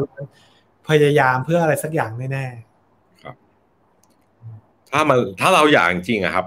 ยังไงเราก็ได้ครับ ผมเชื่อมั่นอย่างนั้นนะๆครับใช่ไหมถ้าเราอยากจริงๆอะมันใครจะมาหยุดเราอะครับอืมให้กำลังใจทุกคนนะครับ อ่ามีคำถามมาอีกนะครับ ผมไม่แน่ใจว่าผมอ่านถูกครับ คุณชยานัทนะครับถามมาว่าหมวดหนังสือธรรมะ ส่วนตัวคิดว่าใช้แนวทางภาพ vector art ห รือภาพถ่ายแนวทางไหนน่าจะไปได้ไกลกว่ากันในเชิงของ visual art ครับครับเป็นผู้หญิงด้วยเนาะจริง ๆ หนังสือธรรมะครับ มักจะแบบเชื่อมโยงกับผู้เขียน ซึ่งก็เป็นพระนี่แหละ ซึ่งโดยพื้นฐานแล้วชื่อผู้เขียนเนี่ยแหละ ที่จะเป็นเหมือนแบบเหมือนองค์ประกอบสำคัญในการตัดสินใจซื้อหนังสือเล่มนั้นเสมอ ครับ แล้วผมคิดว่าตัวภาพปกไม่ว่าเราจะใช้เวกเตอร์ หรือภาพถ่ายเองก็ตามเนี่ยมันเป็นส่วนที่ช่วยขยายเรื่องความสวยงาม ในการอธิบายเนื้อหาของหนังสือ มันเป็นเรื่องการหาสมดุลนะครับ ตอบยากมากๆเลย และยังไม่นับว่าแต่ละสำนักพิมพ์ที่หนังสือพิมพ์และที่หนังสือเล่มนั้นน่ะต้องเอาไปถูกพิมพ์เนี่ยเขาจะมีวิธีคิดกับงานไม่เหมือนกันอามารินก็คิดแบบหนึ่งมัตชนก็คิดแบบหนึ่งโพสต์บุ๊กก็คิดแบบหนึ่งครับอ่าเพราะฉะนั้นแบบว่า รูปแบบหรือวิธีแบบไหนเนี่ยมันไม่มีสูตรสำเร็จใด ๆ ก็ตามที่จะใช้ เพื่อจะใช้ที่บายได้ว่า หนังสือแบบนี้ใช้วิธีนี้มันจะสักเซสในเชิงการขายอืมครับแม้แต่หนังสือในเชิง how to เองก็ตาม ถ้าเราเห็นหนังสือของ VLearn ครับหนังสือของ VLearn เองใช้เป็นพื้นที่สีขาว แล้วก็มีชื่อหนังสือ วางตรงกลางด้วยฟอนต์ใหญ่ หรือฟอนต์อ่าแบบไทป์แบบน้ำหนักโบว์อย่างเงี้ยวางครับตรงกลาง แต่ถ้าเราดูให้ดีอะครับ มันไม่ใช่แค่เรื่องไทป์เฟสหรือการวางองค์ประกอบอย่างเดียว มันรวมไปถึงวิธีตั้งชื่อหนังสือของเขา ที่มันก็ดึงดูดน่าสนใจเสมอ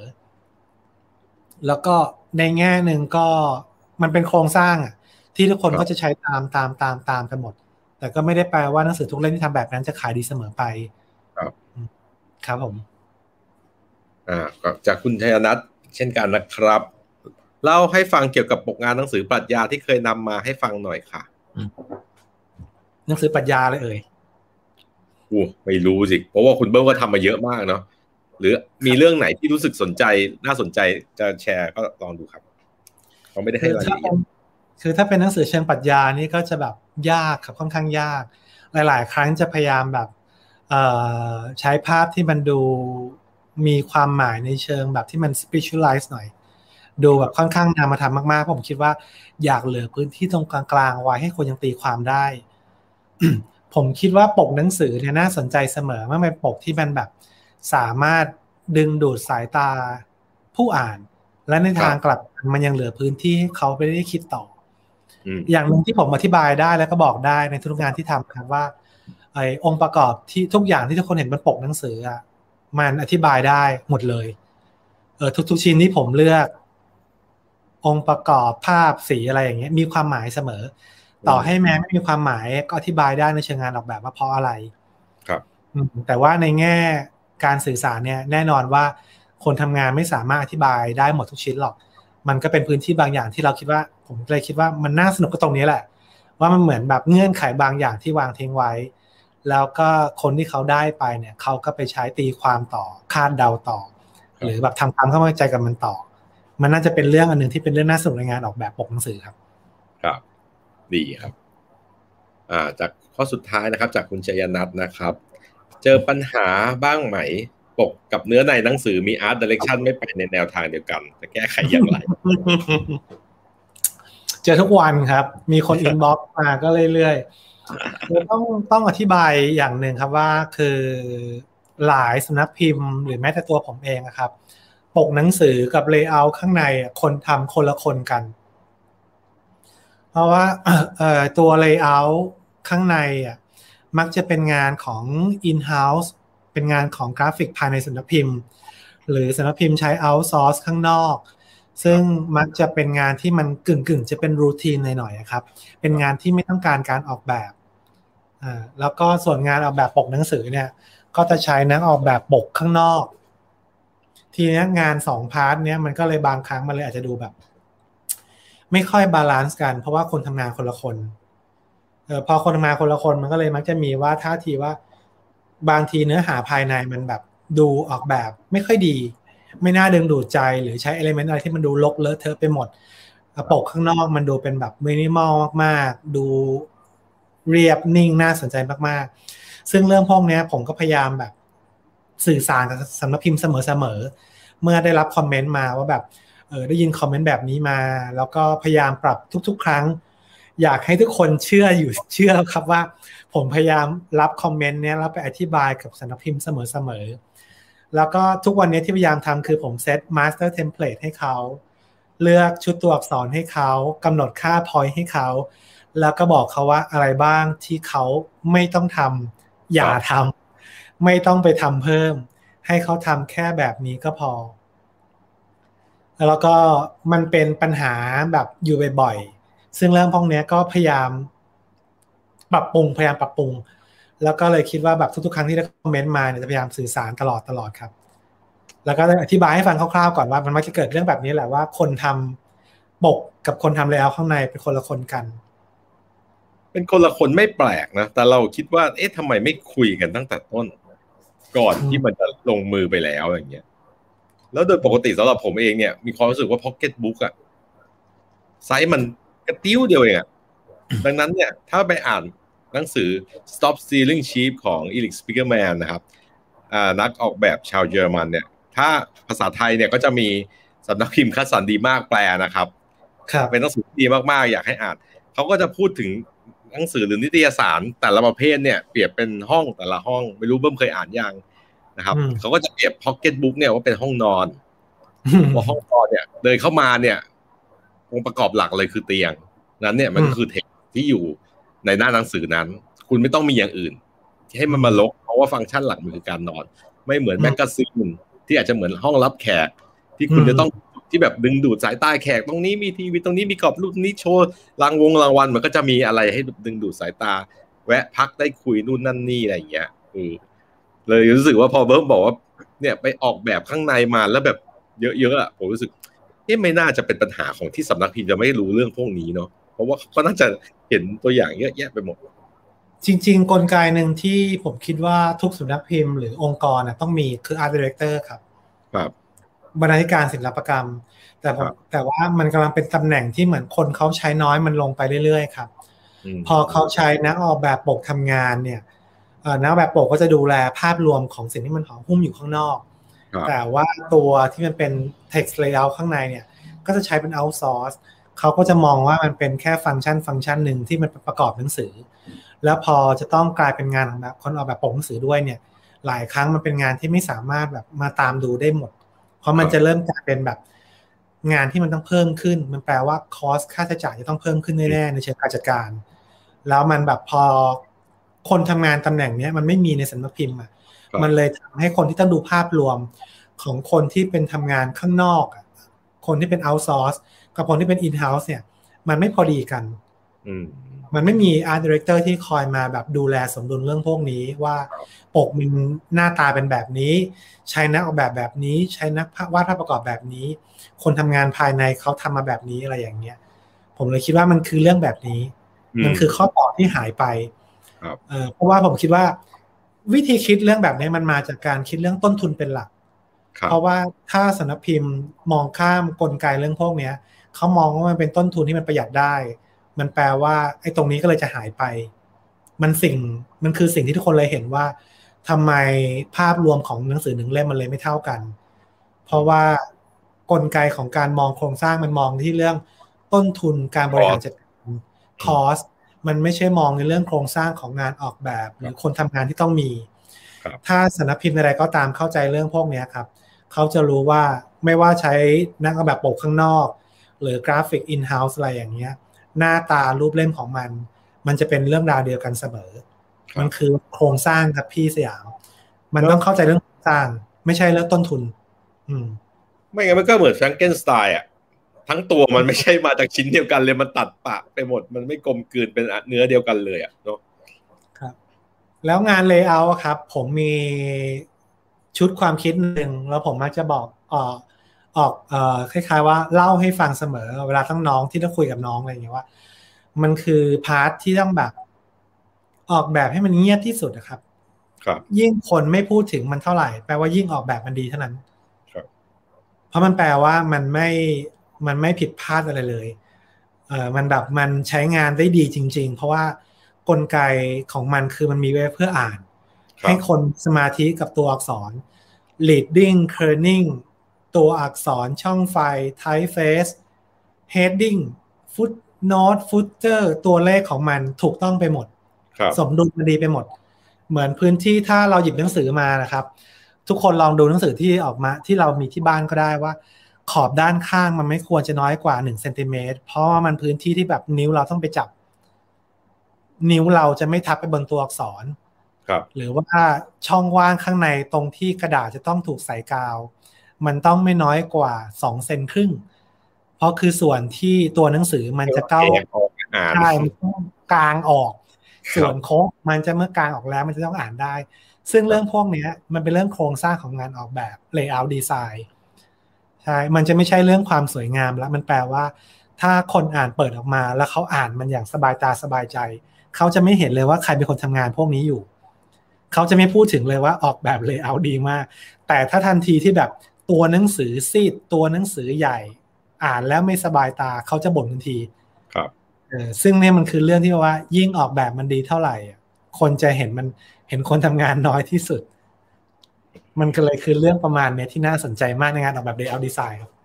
แต่ผมก็เลยรู้สึกว่าบางครั้งมันไม่ได้ต้องการอะไรขนาดเราน่าจะทำได้จนแบบเป็น master อันเดียวแล้วใช้แม่งไปทุกเล่มเลยได้แล้วอะ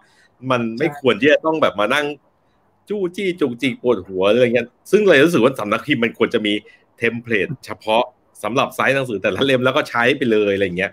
ถ้ามันเป็นนั่นคือสิ่งที่ผมทำใช่ ผมเลยทำครับ ผมเซตเป็น InDesign ตี frame ให้ เลือกฟอนต์ให้ซื้อฟอนต์ให้ ถึงอย่างนั้นก็ตามเขาก็ยังไปแบบแปะแน่นเพิ่มนี่เพราะว่าผมรู้สึกว่าผมเข้าใจแล้วว่า พอเวลาคนที่ต้องทำงานเลยเอาเขาคิดว่า ถ้าไม่ทำอะไรเลย เขารู้สึกว่าเขาไม่ได้ทำงาน มันไม่มีดีไซน์ สิ่งที่ดีไซน์เขาไม่เข้าใจว่าโครงสร้างที่ผมทำนั่นแหละมันคืองานออกแบบที่ดีมากๆพยายามทำให้มันเงียบที่สุดแล้วเขารู้สึกว่าเขาไม่ได้ออกแบบอะไรเลยเขาอยากทำตัวหนังสือให้มันใหญ่ๆ อยากดึงภาพออกมาตรงไว้ตรงนี้หน่อยอะไรอย่างเงี้ยใส่ลายฉลุเข้าไปซ้อนที่ตัวชื่อหนังสือเลย แล้วผมก็แบบไม่เห็นอีกทีเมื่อตอนหนังสือเป็นเล่มแล้วอะไรอย่างเงี้ยก็ ต้องค่อยๆ ปรับเป็นเล่มๆไป ซึ่งซึ่งมันก็ดีขึ้นเรื่อยๆนะครับ เข้าใจว่าอย่างนั้นอ้าวผู้ชมทุกท่านนะครับ ฝากช่วยกันนะครับเราได้มีหนังสืออ่านง่าย ๆ บนเชลฟ์ในร้านหนังสือกัน สบายอกสบายใจสบายตา ครับมีมี comment นิดหน่อยครับ สิ่งที่ทำได้ครับ พยายามไป comment ที่หน้า wall คนเยอะเออดีไปไปคอมเมนต์ที่หน้า Facebook เลยครับแบบเล่มนี้ผมซื้อมาแล้วแบบปกโอเคมาก แต่ข้างในแบบ เลอะเทอะมากเลยไปบอกเลยครับ ไปบอกเขาเลยแล้วเดี๋ยวเพราะไอ้อย่างนั้นอะจะทำให้เขาอะเปลี่ยนได้ทันที อืมอืมเพราะเคยมีคนอ่านแบบ อีเมลไป inbox ไปประมาณว่าแบบเนี่ยเขาซื้อไปแล้วเขารู้สึกว่าเขาถูกหลอก ว่าหน้าปกกับข้างในอะ มันแบบไม่เท่ากันเขารู้สึกว่าปกมันดีมากเลยแต่เลยเอาข้างในมันแบบกวนตากวนใจมาก หลังจากนั้นเนี่ยเขาเปลี่ยนชุดใหญ่เลยเพราะเขารู้สึกว่ามันเป็นฟีดแบ็ที่จริงที่ดีของแบบคนอ่านของลูกค้าเขา ครับซึ่งเรื่องพวกเนี้ย ผมแบบปากเปียกปากแฉะแล้วบางทีแบบเขาเขาอาจจะไม่ค่อยได้ฟังมากเลยเขาลืมไปหรือเปล่าว่าคนออกแบบก็เป็นคนอ่านเหมือนกันไง คือเราไม่ได้มองในสายตาว่าเรื่องสวยงามหรืออะไรอย่างเดียวเราก็มองในสายตาว่าเราก็เป็นผู้อ่านนะครับ ใช่เหมือนขอความกรุณาคนอ่านทุกคนครับ เล่มไหนไม่ดีไป comment หน้า wall เลย มันมันมันใช้ได้จริง ๆ มัน work จริงๆผมเพิ่งมานี่ ไอตัว e-book อะ e-pub หรืออะไรอะ ตอนนี้ผมอ่านภาษาอังกฤษอยู่ ผมรู้สึกเฮ้ยผมชอบว่ะ กลายเป็นว่าชอบกว่าหนังสืออีกอืแบบว่าเวลาปิดไฟกลางคืนก่อนนอนมันก็เปลี่ยนหน้าจอเป็นสีดำแล้วตัวหนังสือสีขาวอะไรเงี้ย หรือว่าแบบโรเทตตั้งนอนใน iPad เนี้ย มันก็ปรับขนาดตัวหนังสือให้เราแบบอ่านกำลังดีอะไรเงี้ยเออแล้วก็เวลาคำไหนไม่รู้เรากดปั๊บดิกมันก็ขึ้นเลยอะไรเงี้ย แบบเออดีจังแบบ เลยรู้สึกว่าถ้าอ่านหนังสือเล่มเนี่ย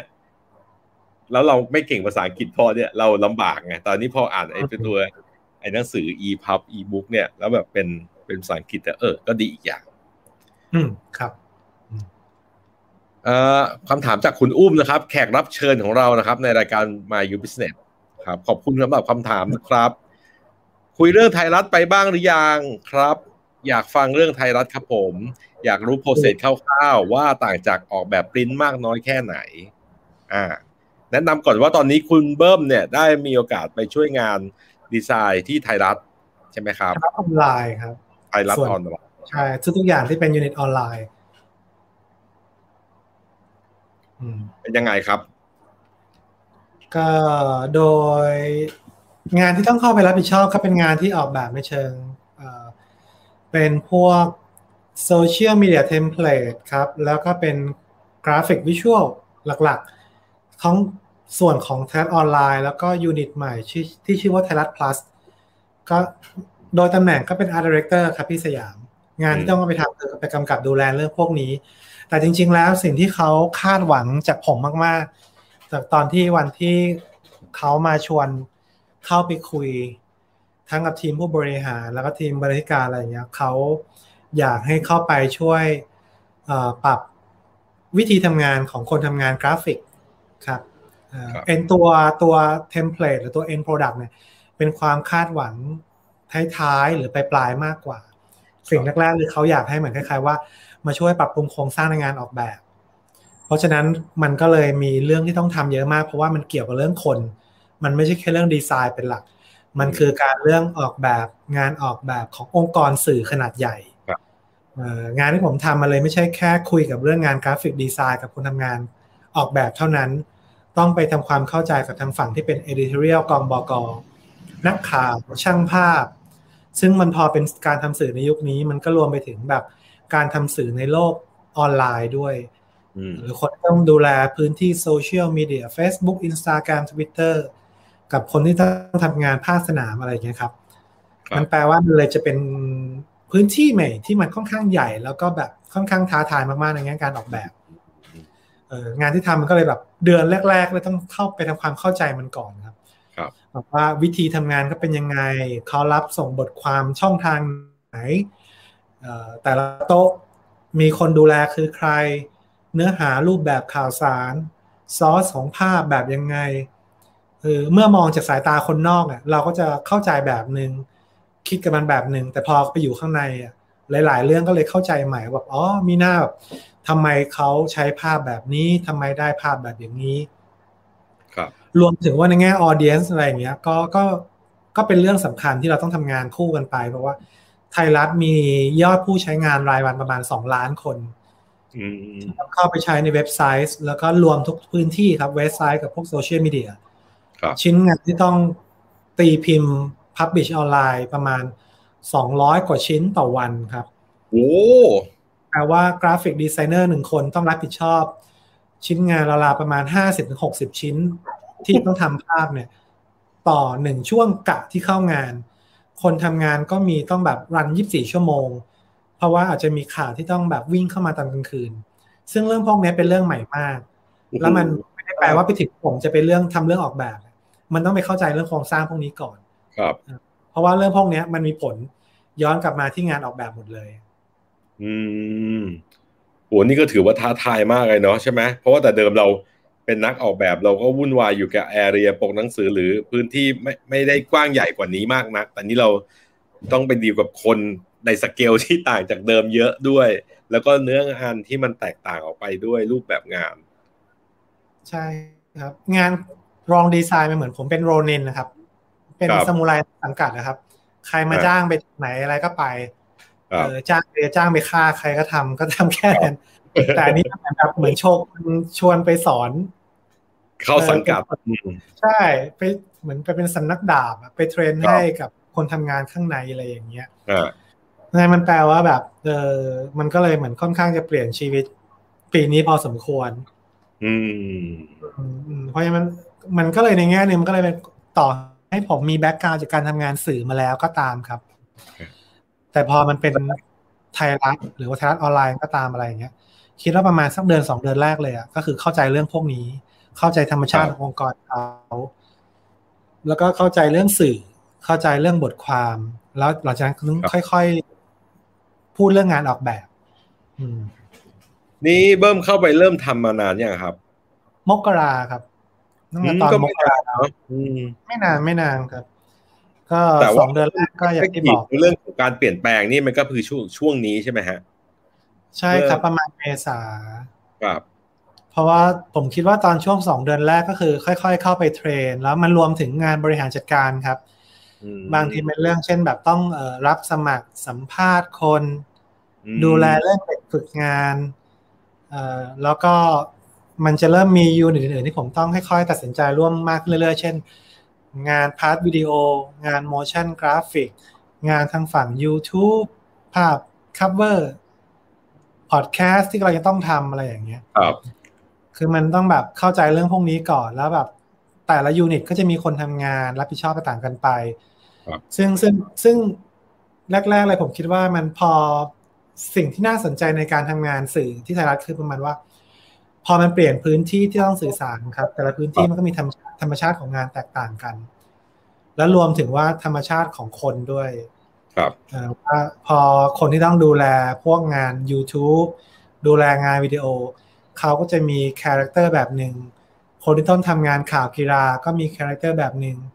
คนที่ต้องเขียนข่าวบันเทิง เขาก็มีความสนใจแบบหนึ่งครับ ซึ่งซึ่งผมอะต้องเอาสิ่งที่เขาสนใจพวกนั้นน่ะ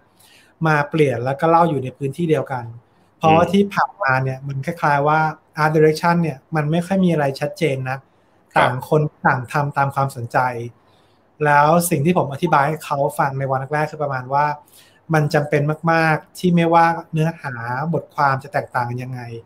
แต่การสื่อสารในภาพรวมเนี่ยมันต้องมีอะไรบางอย่างร่วมกัน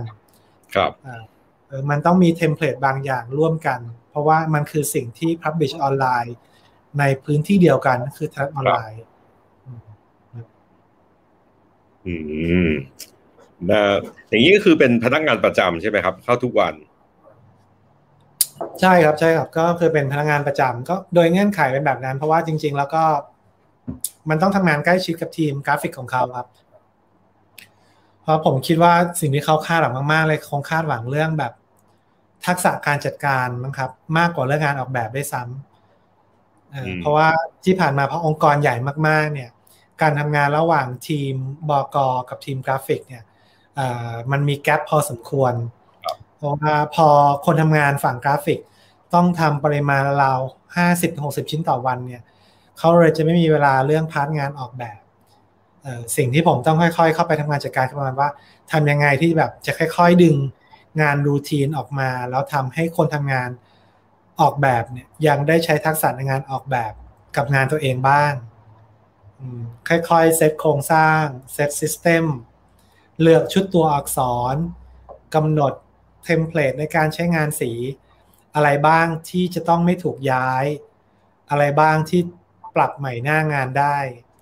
แล้วก็เพราะมันเป็นสื่อที่ใช้งานในพื้นที่ดิจิตอลเป็นหลักครับ มันจะต่างจากงานตัวปริ้นที่ผม มี background มาโดยตลอด งานสื่อสิ่งพิมพ์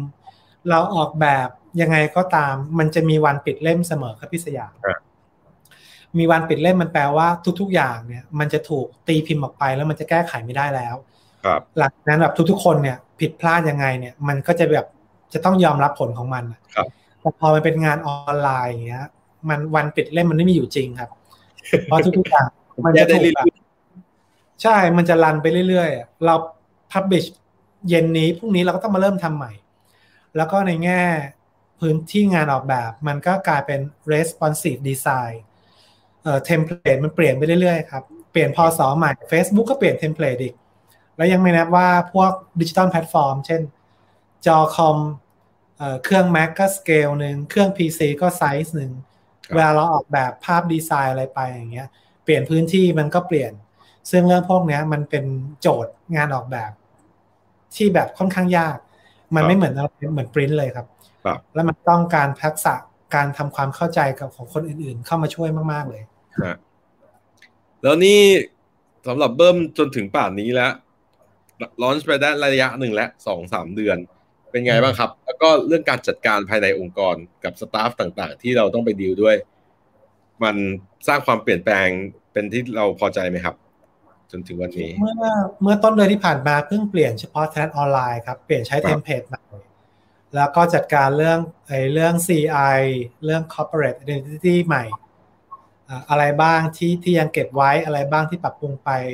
เท่าที่ผมผมพยายามรีวิวเขาเรื่อยๆครับ ทุกๆเช้ามาผมก็จะแบบต้องไปเข้า Facebook ของไทยรัฐ เข้าเว็บไซต์ เข้าไปอ่านข่าวของเขา ดูยอดแชร์ ดูยอดพรีวิวอะไรอย่างเงี้ย ดูคอมเมนต์พ ยายามแบบมองหาความเปลี่ยนแปลงบางอย่าง แล้วผมก็คิดว่าเออมันก็ การเปลี่ยนแปลงก็ได้ผลตอบรับที่ค่อนข้างดีแต่ว่ามันยังไม่มีอะไร ยังไม่มี audience ที่หายไป negative comment ก็ไม่ได้มีจนกระทั่งมันรบกวนการใช้งานในรูปแบบใหม่ๆอืมน่าชื่นใจใช่ใช่มันก็ผมคิดว่ามันคือมันตอบคำถามที่ผมตั้งคำถามวันแรกๆ แล้วผมคิดว่า เนื้อหาที่มันเป็นแบบ แบบไทยรัฐอะครับที่เป็นข่าวแบบ daily แบบพวกอย่างเงี้ยมันไม่จำเป็นต้อง present ตัวเองในเชิงที่มันเป็นข่าวแบบชาวบ้านเสมอไปต้อง mass เสมอไป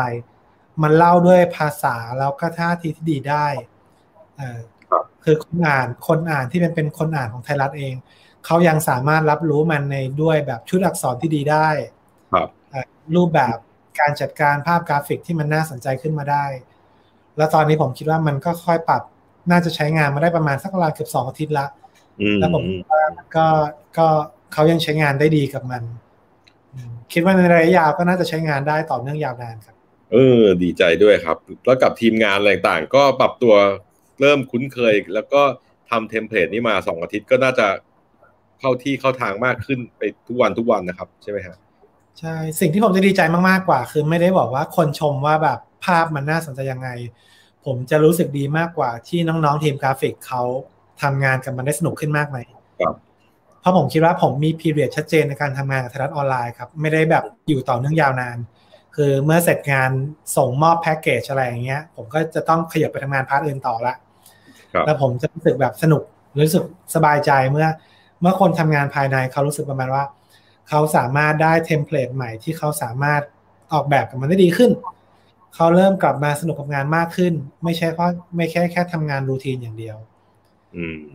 ประเมินกันตลอดครับ รีวิวงานกันตลอดอืมก็ดีนะครับ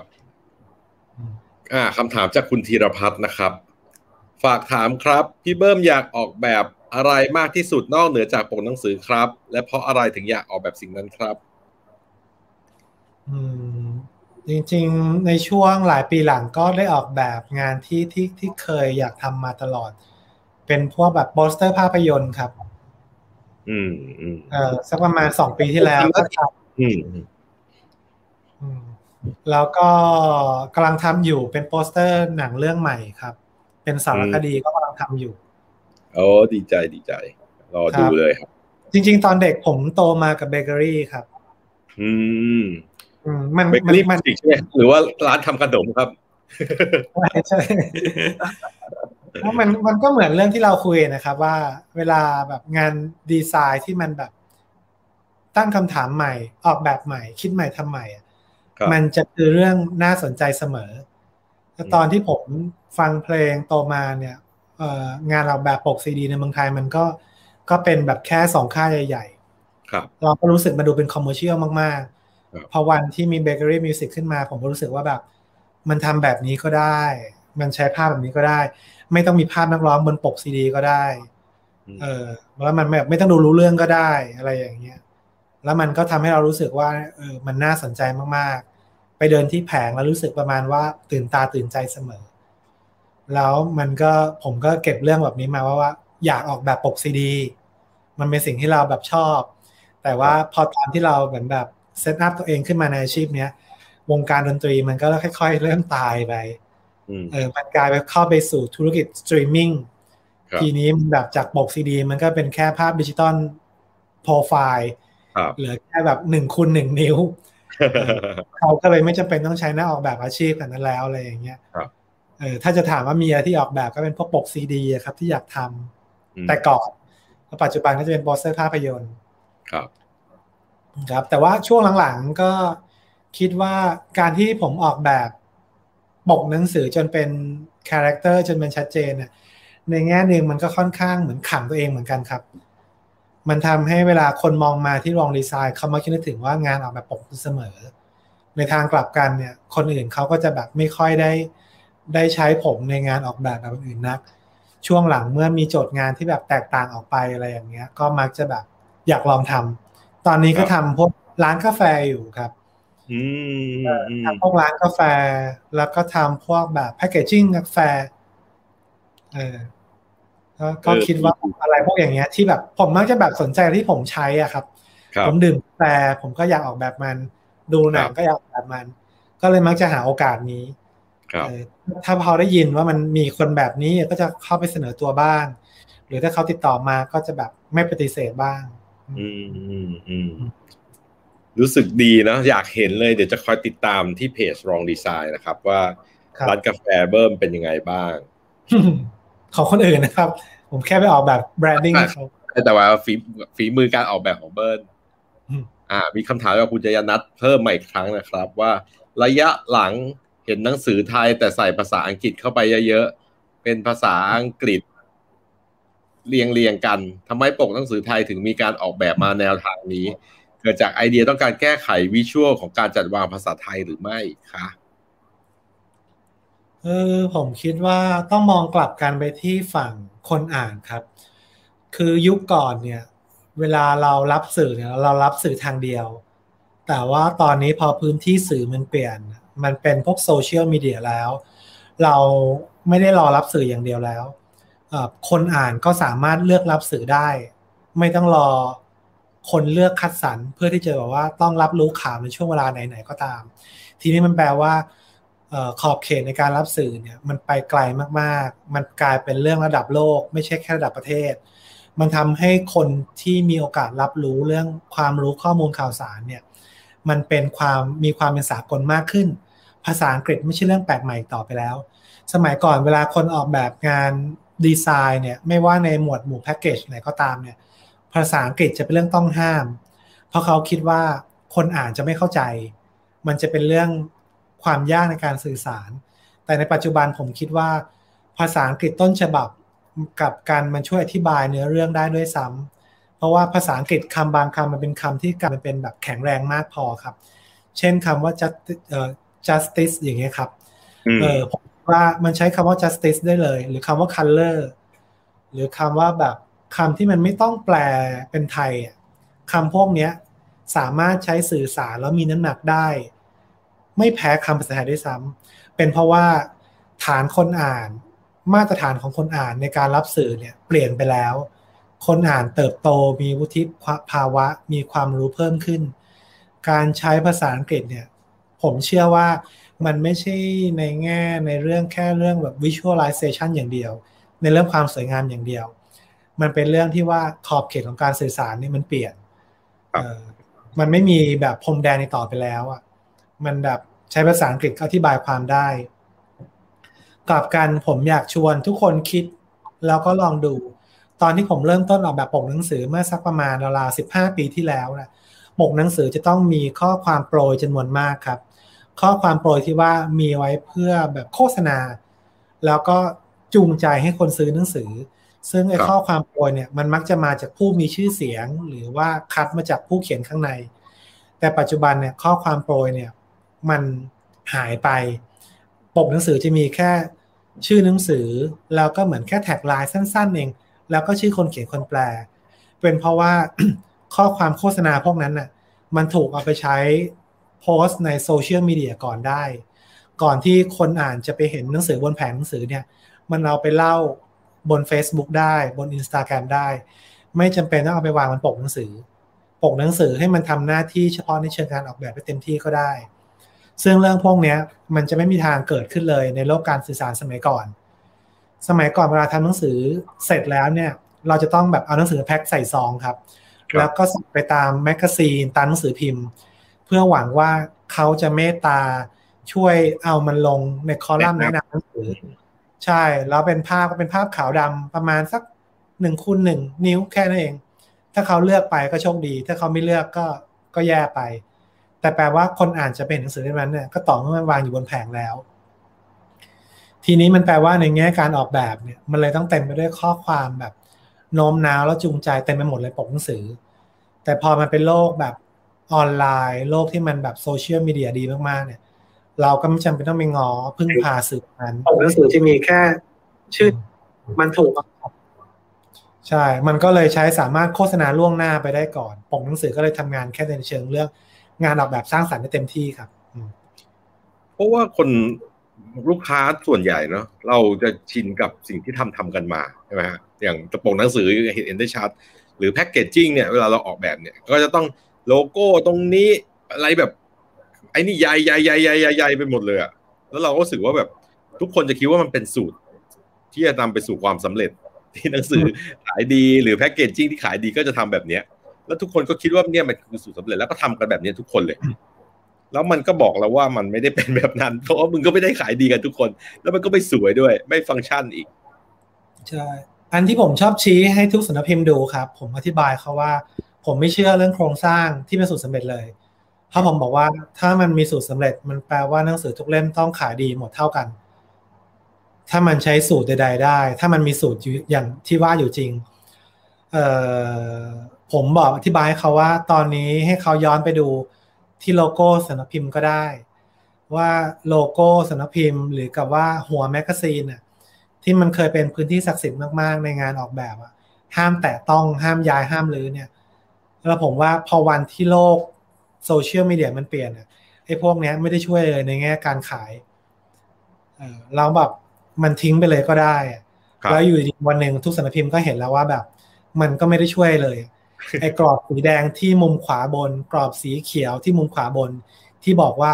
ห้ามย้ายห้ามลือหรือหัวแมกกาซีนที่บอกว่าห้ามเปลี่ยนแปลงอะไรอย่างเงี้ย พอวันที่สื่อสิ่งพิมพ์มันโดนพวกโซเชียลมีเดีย โดนสื่อออนไลน์มาแบบตีซะจนพังไม่มีที่ยืนแล้วเนี่ย เออหนูจุกเอยตัวอักษรคำว่าแบบตึ๊ดตึ๊ดตึ๊ดเอยอะไรอย่างเงี้ยก็ไม่ได้ช่วยเลยเลยแล้วตอนนี้แบบกรอบสีแดงกรอบสีเขียวก็หายหมดแล้ว ก็ปรับตัวหมดแล้ว แล้วผมว่านี่มันคือคำอธิบายว่าเอ่อสิ่งที่มันเป็นโครงสร้างมาก ๆ ที่มันเชื่อถือกันมาว่า ช่วยในเรื่องการออกแบบเรื่องการขายเนี่ย มันไม่มีอยู่จริงหรอกสิ่งที่มันต้องการมากๆมันคือการปรับตัวต่างหาก โลกที่มันเปลี่ยนต่างหากว่าแบบเราจะแบบเข้าใจมันไหม เราจะทันมันแค่ไหน แล้วก็แบบการปรับตัวเปลี่ยนแปลงเป็นเรื่องสำคัญเสมอ ในการทำงานสื่อและออกแบบสื่อ สิ่งที่เคยศักดิ์สิทธิ์มันในความคิดเขามันไม่ศักดิ์สิทธิ์อีกต่อไปแล้ว ใช่แล้วก็แค่จะรอให้แบบถูกเตะเปลี่ยนหรือว่าจะเปลี่ยนเองอะครับ คือก็แบบ แล้วผมก็เห็นจริงๆแล้วแบบว่าเออสิ่งที่แบบเขาเคยดีเฟนซ์ว่าห้ามลือห้ามแตะห้ามย้ายอะไรอย่างเงี้ย แล้วพอวันหนึ่งมันถูกโลกข้างนอกเนี่ย เข้ามาแบบท้าทายมากๆเออมันก็เหมือนแบบพรมแดงของการทำงานสื่อเนี่ย มันไม่เหลืออะไรอีกแล้วครับคนต้องปรับตัวแหละครับท้ายที่สุด ใช่ครับ อ่า มีคำถามจากพี่ทีนบนะครับ แขกรับเชิญคนแรกของรายการมาอยู่พิเศษแล้วครับ ให้เกียรติมาถามนะครับว่าพี่เบิ้มคิดว่า type setting ในการจัด layout สำคัญมากไหมในการอ่าน ในปัจจุบันดูเหมือน การจัด auto setting จะเป็นเรื่องที่ทำเป็นปกติผมคิดว่าแบบเป็นเรื่องสำคัญมาก ๆ เป็นเรื่องแรก ๆ เลยอะที่คนออกแบบปกหนังสือต้องเข้าใจ เพราะผมคิดว่าเหมือนแบบ typeface ในปัจจุบันมันไม่ใช่แค่เรื่องแบบ ตัวกลางในการอธิบายที่มาที่ไป หรือไม่ใช่แบบพื้นที่กลางในการแบบเล่าเรื่องชื่อหนังสือ หรือกับว่า tagline อธิบายความครับเอ่อ typeface หรือกับว่าฟอนต์นี่แหละ มันผมคิดว่าผมคิดว่ามันคือ visual แบบหนึ่งแล้วด้วยซ้ำครับ ผมคิดว่านักออกแบบปกสิ่งพิมพ์ทุกคนต้องเข้าใจเรื่องนี้ ต้องศึกษาเรื่องนี้เป็นเรื่องแรก ๆ คู่กันไปกับความการทำความเข้าใจเรื่องภาพมันมีโครงสร้างอันหนึ่งที่ผมมักจะบอกอธิบายชี้ทุกคนดูเวลาผมลื้องานแบบปก งานออกแบบปกของผมอธิบายให้นักแบบปกเขาดูว่า เบื้องหลังงานออกแบบที่ทำอะมันคืออะไรเออผมคิดว่าเออโครงสร้างของมันเนี่ย ตัวที่มันเป็นชื่อหนังสือหรือที่เป็น heading เนี่ย ไม่จำเป็นต้องใหญ่ใช้ให้มันเล็กได้ แต่ว่าเมื่อมันเล็กพื้นที่ที่ clear space รอบมันเนี่ย ถูกจัดวางไว้ให้แบบแบบไหนทำยังไงจะเห็นได้ชัดเจนเสมอ แล้วก็ character ของฟอนต์แบบไหนที่มันยังทำงานได้ ฟอนต์ที่มันดูเป็นแบบ conservative ฟอนต์ที่ดูอนุรักษ์นิยม เอาไปจัดวางกับภาพแบบไหน แล้วมันจะเกิดภาวะที่มันดูย้อนแย้งกันยังน่าสนใจได้ หรือเมื่อเราต้องเจอชุดอักษรจำนวนมาก แทนที่เราจะปล่อยเรียงให้มันเป็นแค่สองพารากราฟอะไรอย่างเงี้ยนักออกแบบต้องหาจุดที่แบบตัดคำเคาะคำออกมาทำให้มันกลายเป็นแบบกลุ่มคำให้มันกลายเป็นแบบถูกจัดวางในช่องสี่เหลี่ยมจัตุรัส เคาะมันลงมาให้กลายเป็นสี่หรือห้าบรรทัด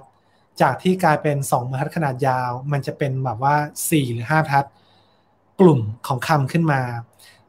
ตัวโปรยข้อความนั้นมันจะกลายเป็น graphic element ขึ้นมาครับพี่สยาม ผมชี้เขาดูในเชิงโครงสร้าง มันไม่ใช่เรื่องการอธิบาย แค่ว่าใช้ไม่ใช้ตัวอักษรละ แต่ว่าเอามาใช้แล้วใช้แบบยังไง ใช้ยังไง อืม แล้วพอมันกลายเป็นแบบกลุ่มก้อนสี่เหลี่ยมจัตุรัส การจัดสรรพื้นที่วางเนี่ยองค์ประกอบหรือ composition เนี่ยมันจะมีพื้นที่ในการจัดวางอีกแบบหนึ่ง ถ้าถูกวางเป็นแนวนอนสองพารากราฟเนี่ยมันจะทำได้แค่เลื่อนขึ้นบนลงล่าง ครับ แต่ถ้าเราเคาะมันเป็นสี่หรือห้าบรรทัด เชฟของมันจะกลายเป็นสี่เหลี่ยมจัตุรัสเออแปลว่าพื้นที่ในการจัดวางเนี่ยมันจะค่ากลายเป็นฟรีสเปซคุณจะวางตรงไหนก็ได้ในไซส์งานขนาด A5 อืมอืมเพราะมันแปลว่าการจัดการเรื่อง typeface เนี่ย ต้องมองให้มันเป็นให้มันเป็น visual element ให้ได้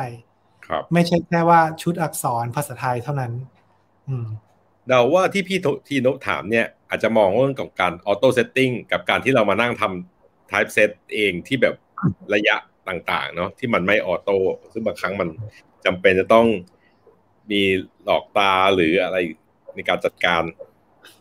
คือพวกนี้มันมีค่าครับ มันมีค่ามาตรฐานเลย ถ้าคุยกับคนทำงานสายอาชีพจริง ๆ อะไรอย่างเงี้ย ผมจะแชร์เรื่องค่าพวกนี้เสมอ ซึ่งค่าพวกนี้มันเป็นค่าแบบเทคนิชเชียนมากๆเลยพี่สยาม มันคือค่า justification นะครับ ครับ ใช่เรื่อง leading kerning ของตัว typeface ที่ใช้ในวรรณยุกต์ภาษาไทย เพราะว่าเวลาเราใช้เนี่ย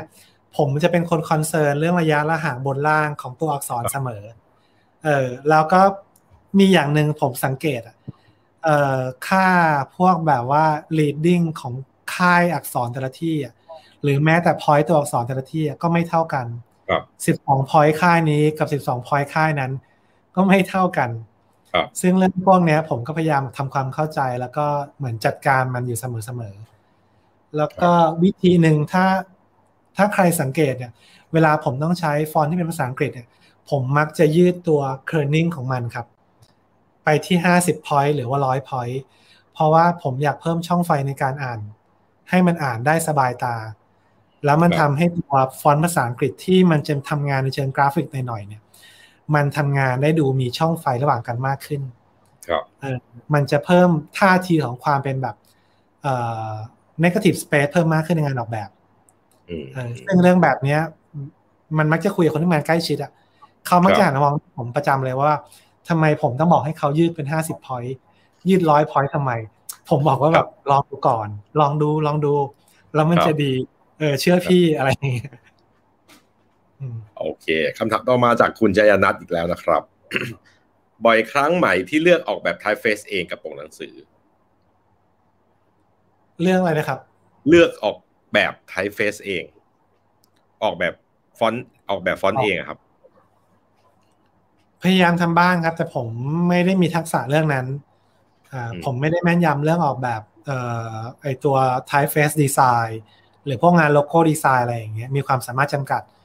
ผมก็จะแบบไม่ได้ทำเยอะมากนะ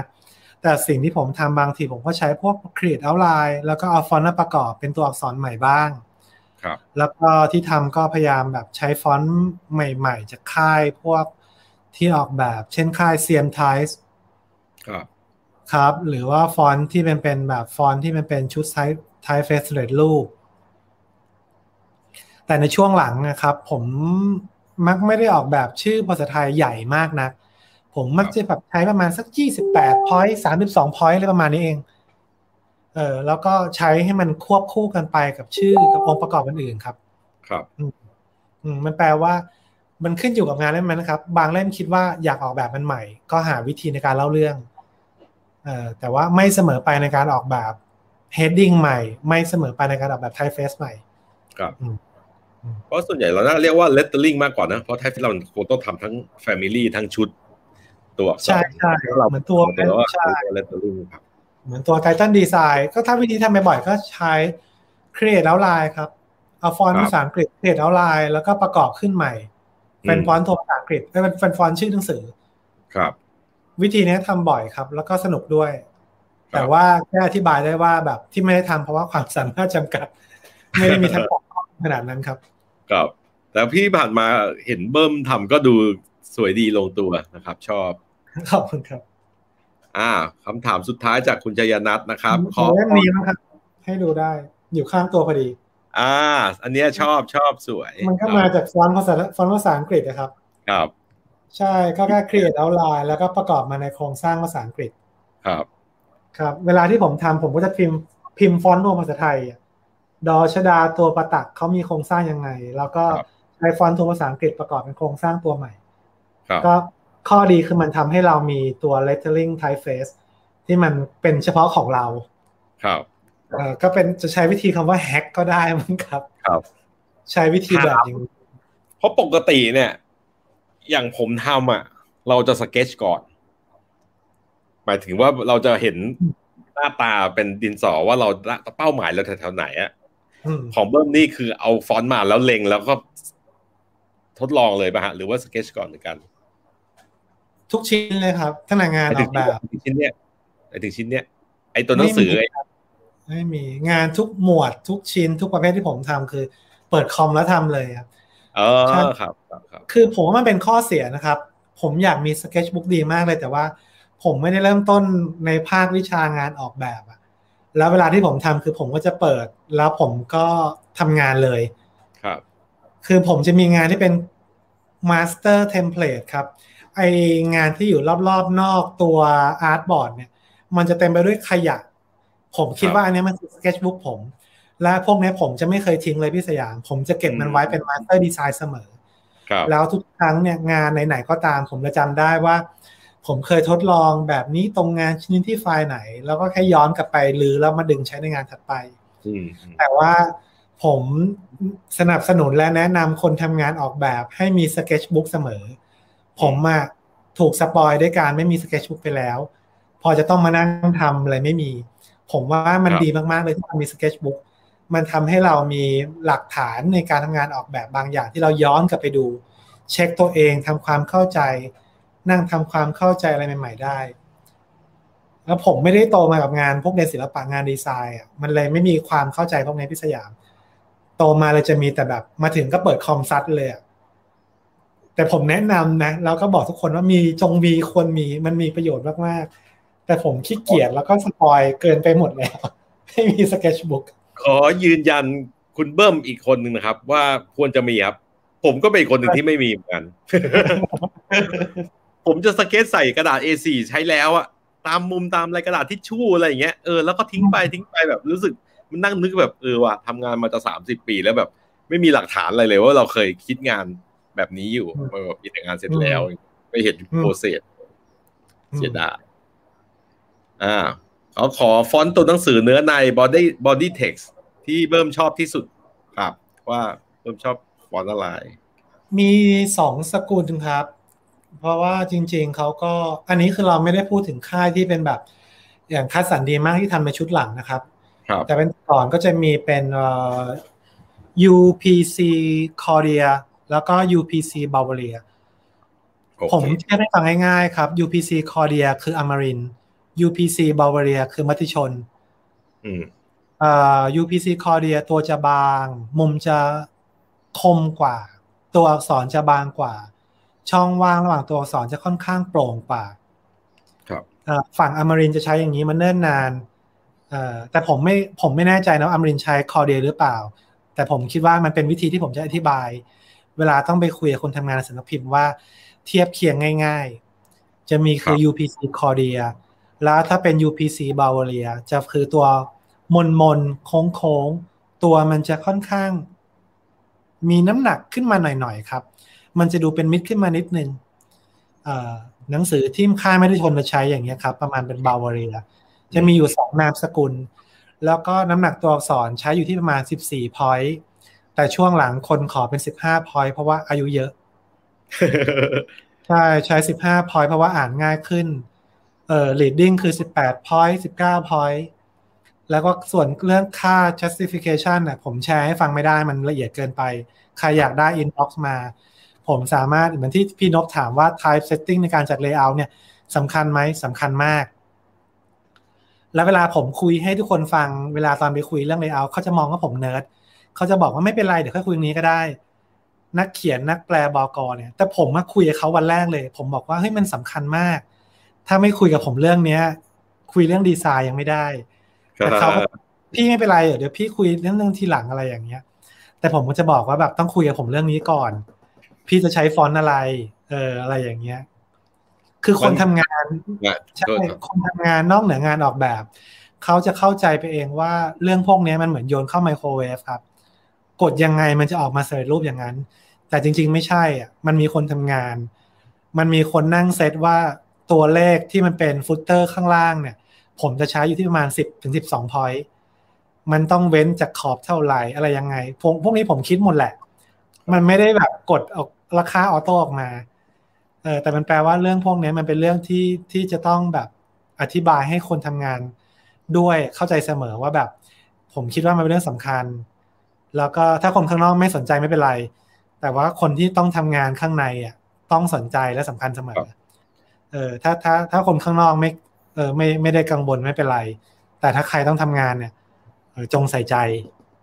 เนอะมันเหมือนกับว่าเราควรจะมีแชร์คุณค่าอะไรบางอย่างในระดับไหนร่วมกันอะไรเงี้ย คือเหมือนกับว่าถ้าคุณจะสนใจแต่แบบว่าจะทำผมสีอะไรเนาะแต่ในขณะที่เราคุยกันถึงเรื่องแบบว่าตะเข็บมันจะเป็นยังไงหรือแล้วว่าเราอยากได้ความละเอียดในการคุยในรายละเอียด เล็กเล็กน้อยๆ ไม่ได้แบบเห็นแต่อะไรใหญ่ ๆ ไกลๆ แต่แต่อย่างเดียวอย่างเงี้ย มันก็น่าจะทำให้เราเข้าใจกันมากขึ้น แล้วก็มองเห็น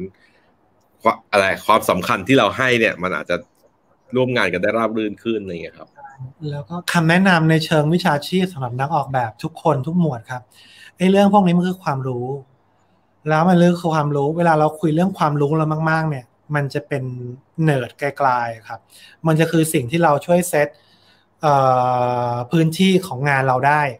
มันจะทำให้คนที่เราต้องไปทำงานด้วย ไม่ว่าเราจะเรียกเขาว่าลูกค้า partner หรืออะไรก็แล้วแต่ มันจะทำให้เขาเห็นว่าแบบเรามีความรู้ในงานออกแบบของเราจริง ๆ มันจะช่วยยืนยันว่าตรงเนี้ยคือที่ของเราพ้นจากตรงเนี้ยคือที่ตรงกลางที่ต้องเราทำงานร่วมกับเขา เพราะว่าถ้าเราคุยกับเขาแค่ใน sense เรื่องสวยงาม ฟอนต์นี้ผมว่าสวยกว่า ฟอนต์นี้ว่าดีกว่าเนี่ย ถ้าคุยเรื่องแบบเนี้ย จะไม่เคยมีข้อสรุปที่มันเสร็จสิ้นในเชิงการทำงานเลย เพราะว่าถ้าเราไปคุยกับเขาว่าแบบเราว่าแบบนี้ดีกว่าสวยกว่า เขาก็จะมาพร้อมกับชุดความคิดที่ว่า พี่ว่าแบบนี้ดีกว่าสวยกว่า แต่ถ้าเราอธิบายฟังได้ว่า ในความรู้ของวิชาชีพเรา ที่เราเลือกฟอนต์แบบนี้ เพราะอะไรพิมพ์ออกมาแล้วเป็นแบบยังไงทำไมต้องเว้นแบบนี้ทำไมต้องใช้แบบนี้ มันเหมือนคนทำงานออกแบบวิชาชีพอื่น ถ้าเราไปจ้างสถาปนิกออกแบบ แล้วเขาวางเสาเสาหนึ่งมันตรงกลางแปลนอย่างเงี้ยครับพี่สยาม เราไปบอกเขาได้แน่ว่าเอาเสาออกได้ไหมเออเพราะว่าเสานี่มันค้ำโครงสร้างทั้งหมด แต่พอเป็นงานกราฟิกดีไซน์เนี่ย มันถูกแตะต้องมาถึงแบบแทบจะหัวใจข้างในเลยพี่อยากเอาอันนี้ออกอะไรอย่างเงี้ยโอ้โห แบบกูนั่งคิดมาแบบอาทิตย์หนึ่งอะว่ามันต้องมีตัวหนังสือตรงนี้ตรงนี้ แต่ผมเลยคิดว่าความรู้ในวิชาชีพเป็นเรื่องสำคัญ ส่วนจะอธิบายได้ไหม เขาจะฟังไหมเชื่อไม่เชื่อไหมนั่นอีกเรื่องหนึ่งแต่ว่าต้องมีเรื่องพวกนี้ให้ได้ในงานที่เราทำครับครับผมเห็นด้วยกับเบิ้มเลยนะครับ แล้วก็อยากจะเสริมอีกเหมือนกันว่าไอ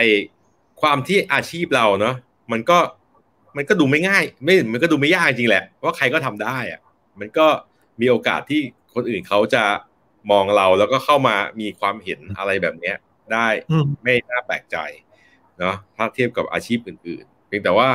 สิ่งที่เบิ้มพยายามจะสื่อสารมาโดยตลอดนั่นก็คือความรู้เนี่ย ผมก็เห็นด้วยเลยว่า ถ้าคุณมีความรู้ในสิ่งที่คุณทำเนี่ย แล้วสิ่งที่เราขายเนี่ยมันไม่ได้ผลงานอย่างเดียว มันคือความไว้เนื้อเชื่อใจอะความเชื่อถือ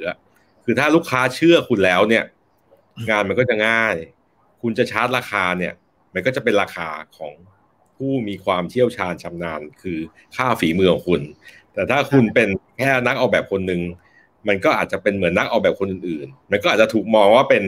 ค่าใช้จ่ายในการออกแบบ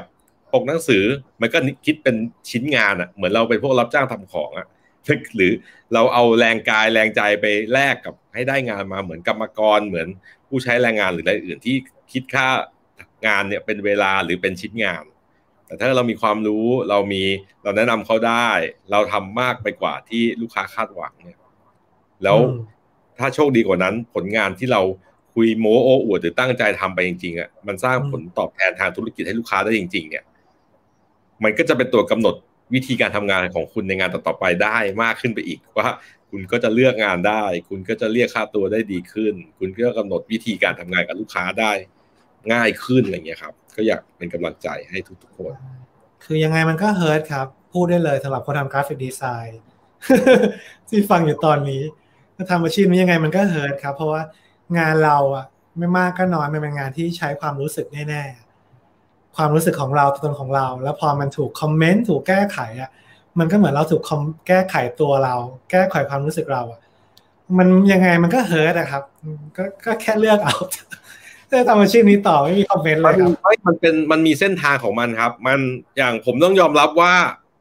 ผมก็มีความโดนแบบนั้นมาตลอดชีวิตเหมือนกัน แต่ช่วงหลังจะขึ้น ก็จะดีขึ้นเพราะว่าด้วยความแก่ด้วยอีกส่วนหนึ่งคือ เราก็เลือกลูกค้าด้วยไม่ใช่ลูกค้าเลือกเราอย่างเดียวดังนั้นเนี่ย ลูกค้าที่ไม่น่ารัก เราก็ไม่อยากร่วมงานกับลูกค้าไม่น่ารัก เราก็จะทำงานกับลูกค้าน่ารัก ที่เขาเห็นคุณค่าว่าเราช่วยอะไรเขาได้ แล้วเขาเห็นว่าเออเราช่วยเขาได้ในราคาที่เขาคิดว่ามันคุ้มค่าที่จะจ่าย คือทุกอย่างมันก็จะเลยสมูทไปหมดไงว่า เราทำด้วยความปรารถนาดีกับเขาเขารับรู้ความปรารถนาดีนั้นได้ แล้วก็รู้สึกชื่นชอบชื่นชมผลงานเราจริง ๆ แล้วเขาก็มาใช้ซ้ำอะไรอย่างเงี้ย แล้วมันก็มีงานอื่นๆ แนะนำคนอื่นมาทำงานกับเราต่อ มันก็มันก็คือวิธีที่เราจะจัดสรรสิ่งแวดล้อมของการทำงานของเราอะให้มันเป็นอย่างที่เราต้องการ แต่ว่า ถ้ามันไม่ได้ผ่านช่วงเจ็บปวดในตอนเด็กๆมาก่อน หรืออะไรพวกเนี้ยถ้าถ้าเลิกไปก่อนอะก็คงไม่รู้ว่าวันนี้มันมีอยู่ได้เหมือนกันอะไรเงี้ยก็คือต้องยอมรับว่าผมเนี่ยตอนนี้ชีวิตดีขึ้นเยอะนะครับ แต่งานก็น้อยลงเยอะนะ เพราะเราก็เลือกลูกค้าเฉพาะที่เราอยากทำด้วยอะไรครับ ครับ เห็นด้วยครับ อ่า พี่ทีนบถามมาอีกว่า leading direction ของสันปกควรอ่านบนลงล่างหรือล่างขึ้นบนดีครับ อ อย่างแรกเลยครับ ก็ผมคิดว่าสำหรับงานออกแบบปกหนังสือครับ แนะนำให้แบ่งพื้นที่การมองเป็นสามส่วนเสมอ ปกหนังสือสันปกและปกหลัง เพราะว่าหนังสือหนึ่งเล่มจะมีเวลาโชว์ตัวอยู่บนชั้นหนังสือใหม่ประมาณ 2 อาทิตย์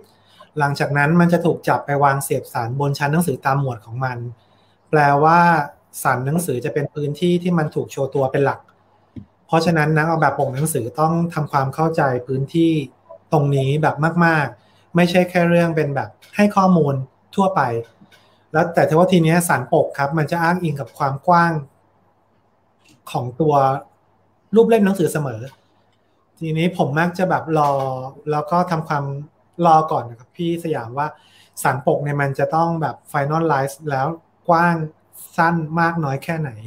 ถ้ามันกว้างมากประมาณ2เซนขึ้นไปเนี่ย ผมจะพยายามแบบออกแบบมันด้วยงานดีไซน์เสมอ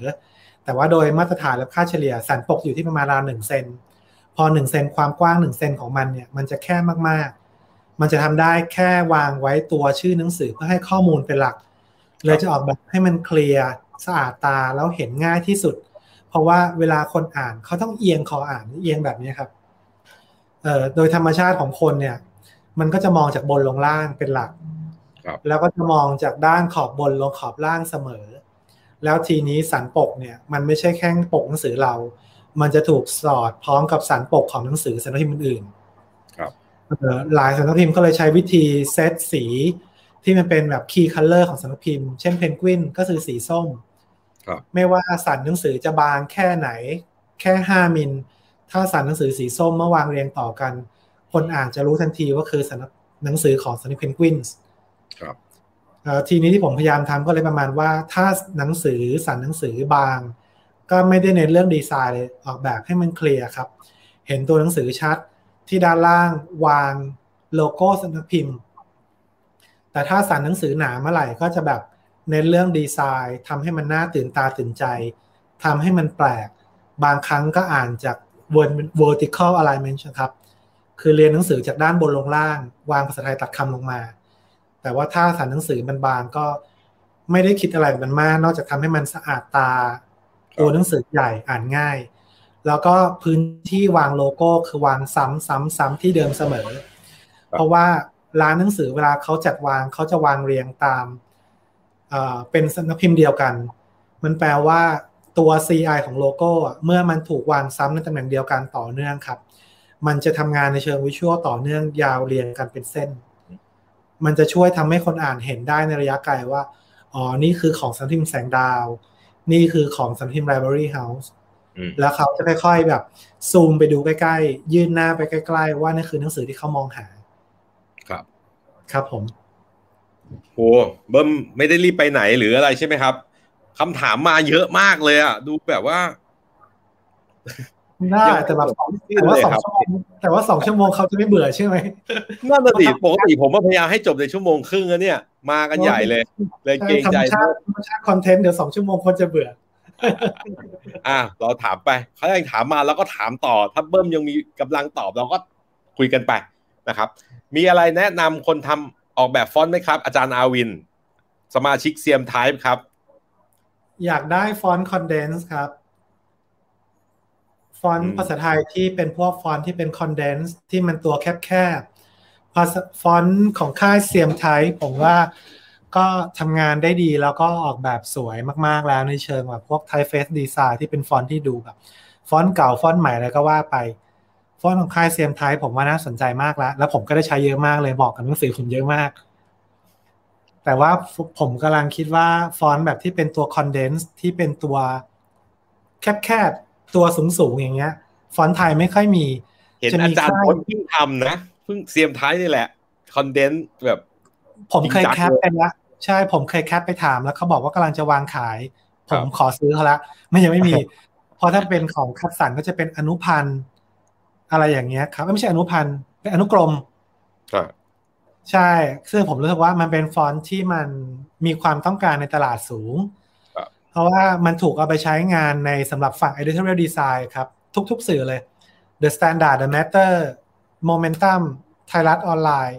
ฟอนต์ที่เป็นตัว condense อะมันเอาไปใช้กับตัว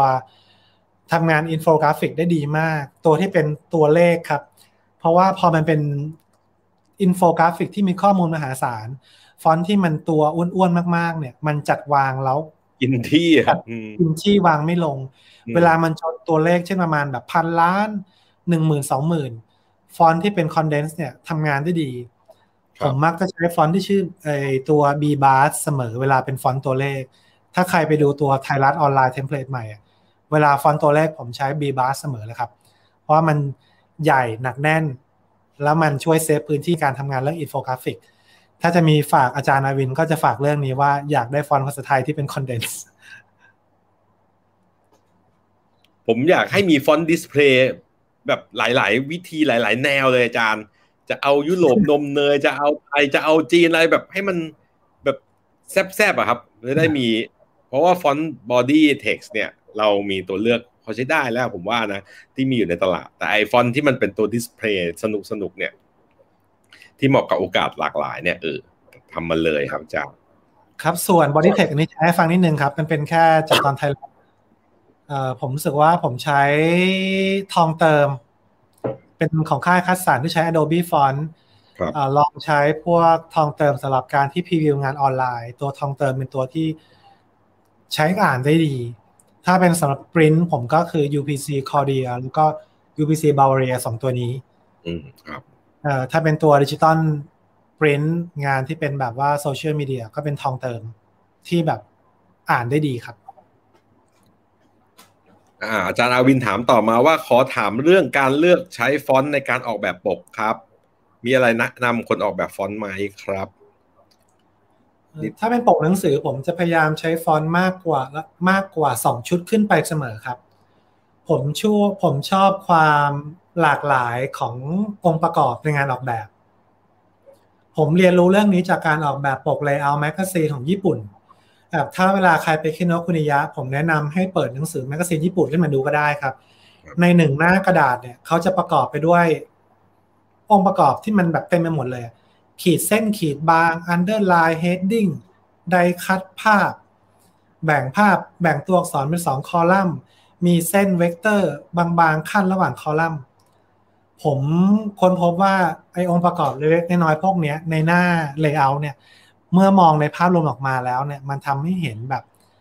ว่างานชิ้นนั้นๆ มีองค์ประกอบจำนวนมาก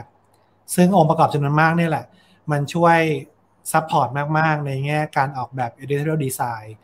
เวลาที่ผมทำแบบปกหนังสือเนี่ยปกหนังสือหนึ่งเล่ม ผมจะเลือกใช้ฟอนต์ราวๆสักสองถึงสามชุด ไม่เลือกใช้แค่ชุดใดชุดหนึ่งคือ ที่เป็นตัว heading หนึ่งตัว ที่เป็นตัว tag line ใช้อีกหนึ่งตัว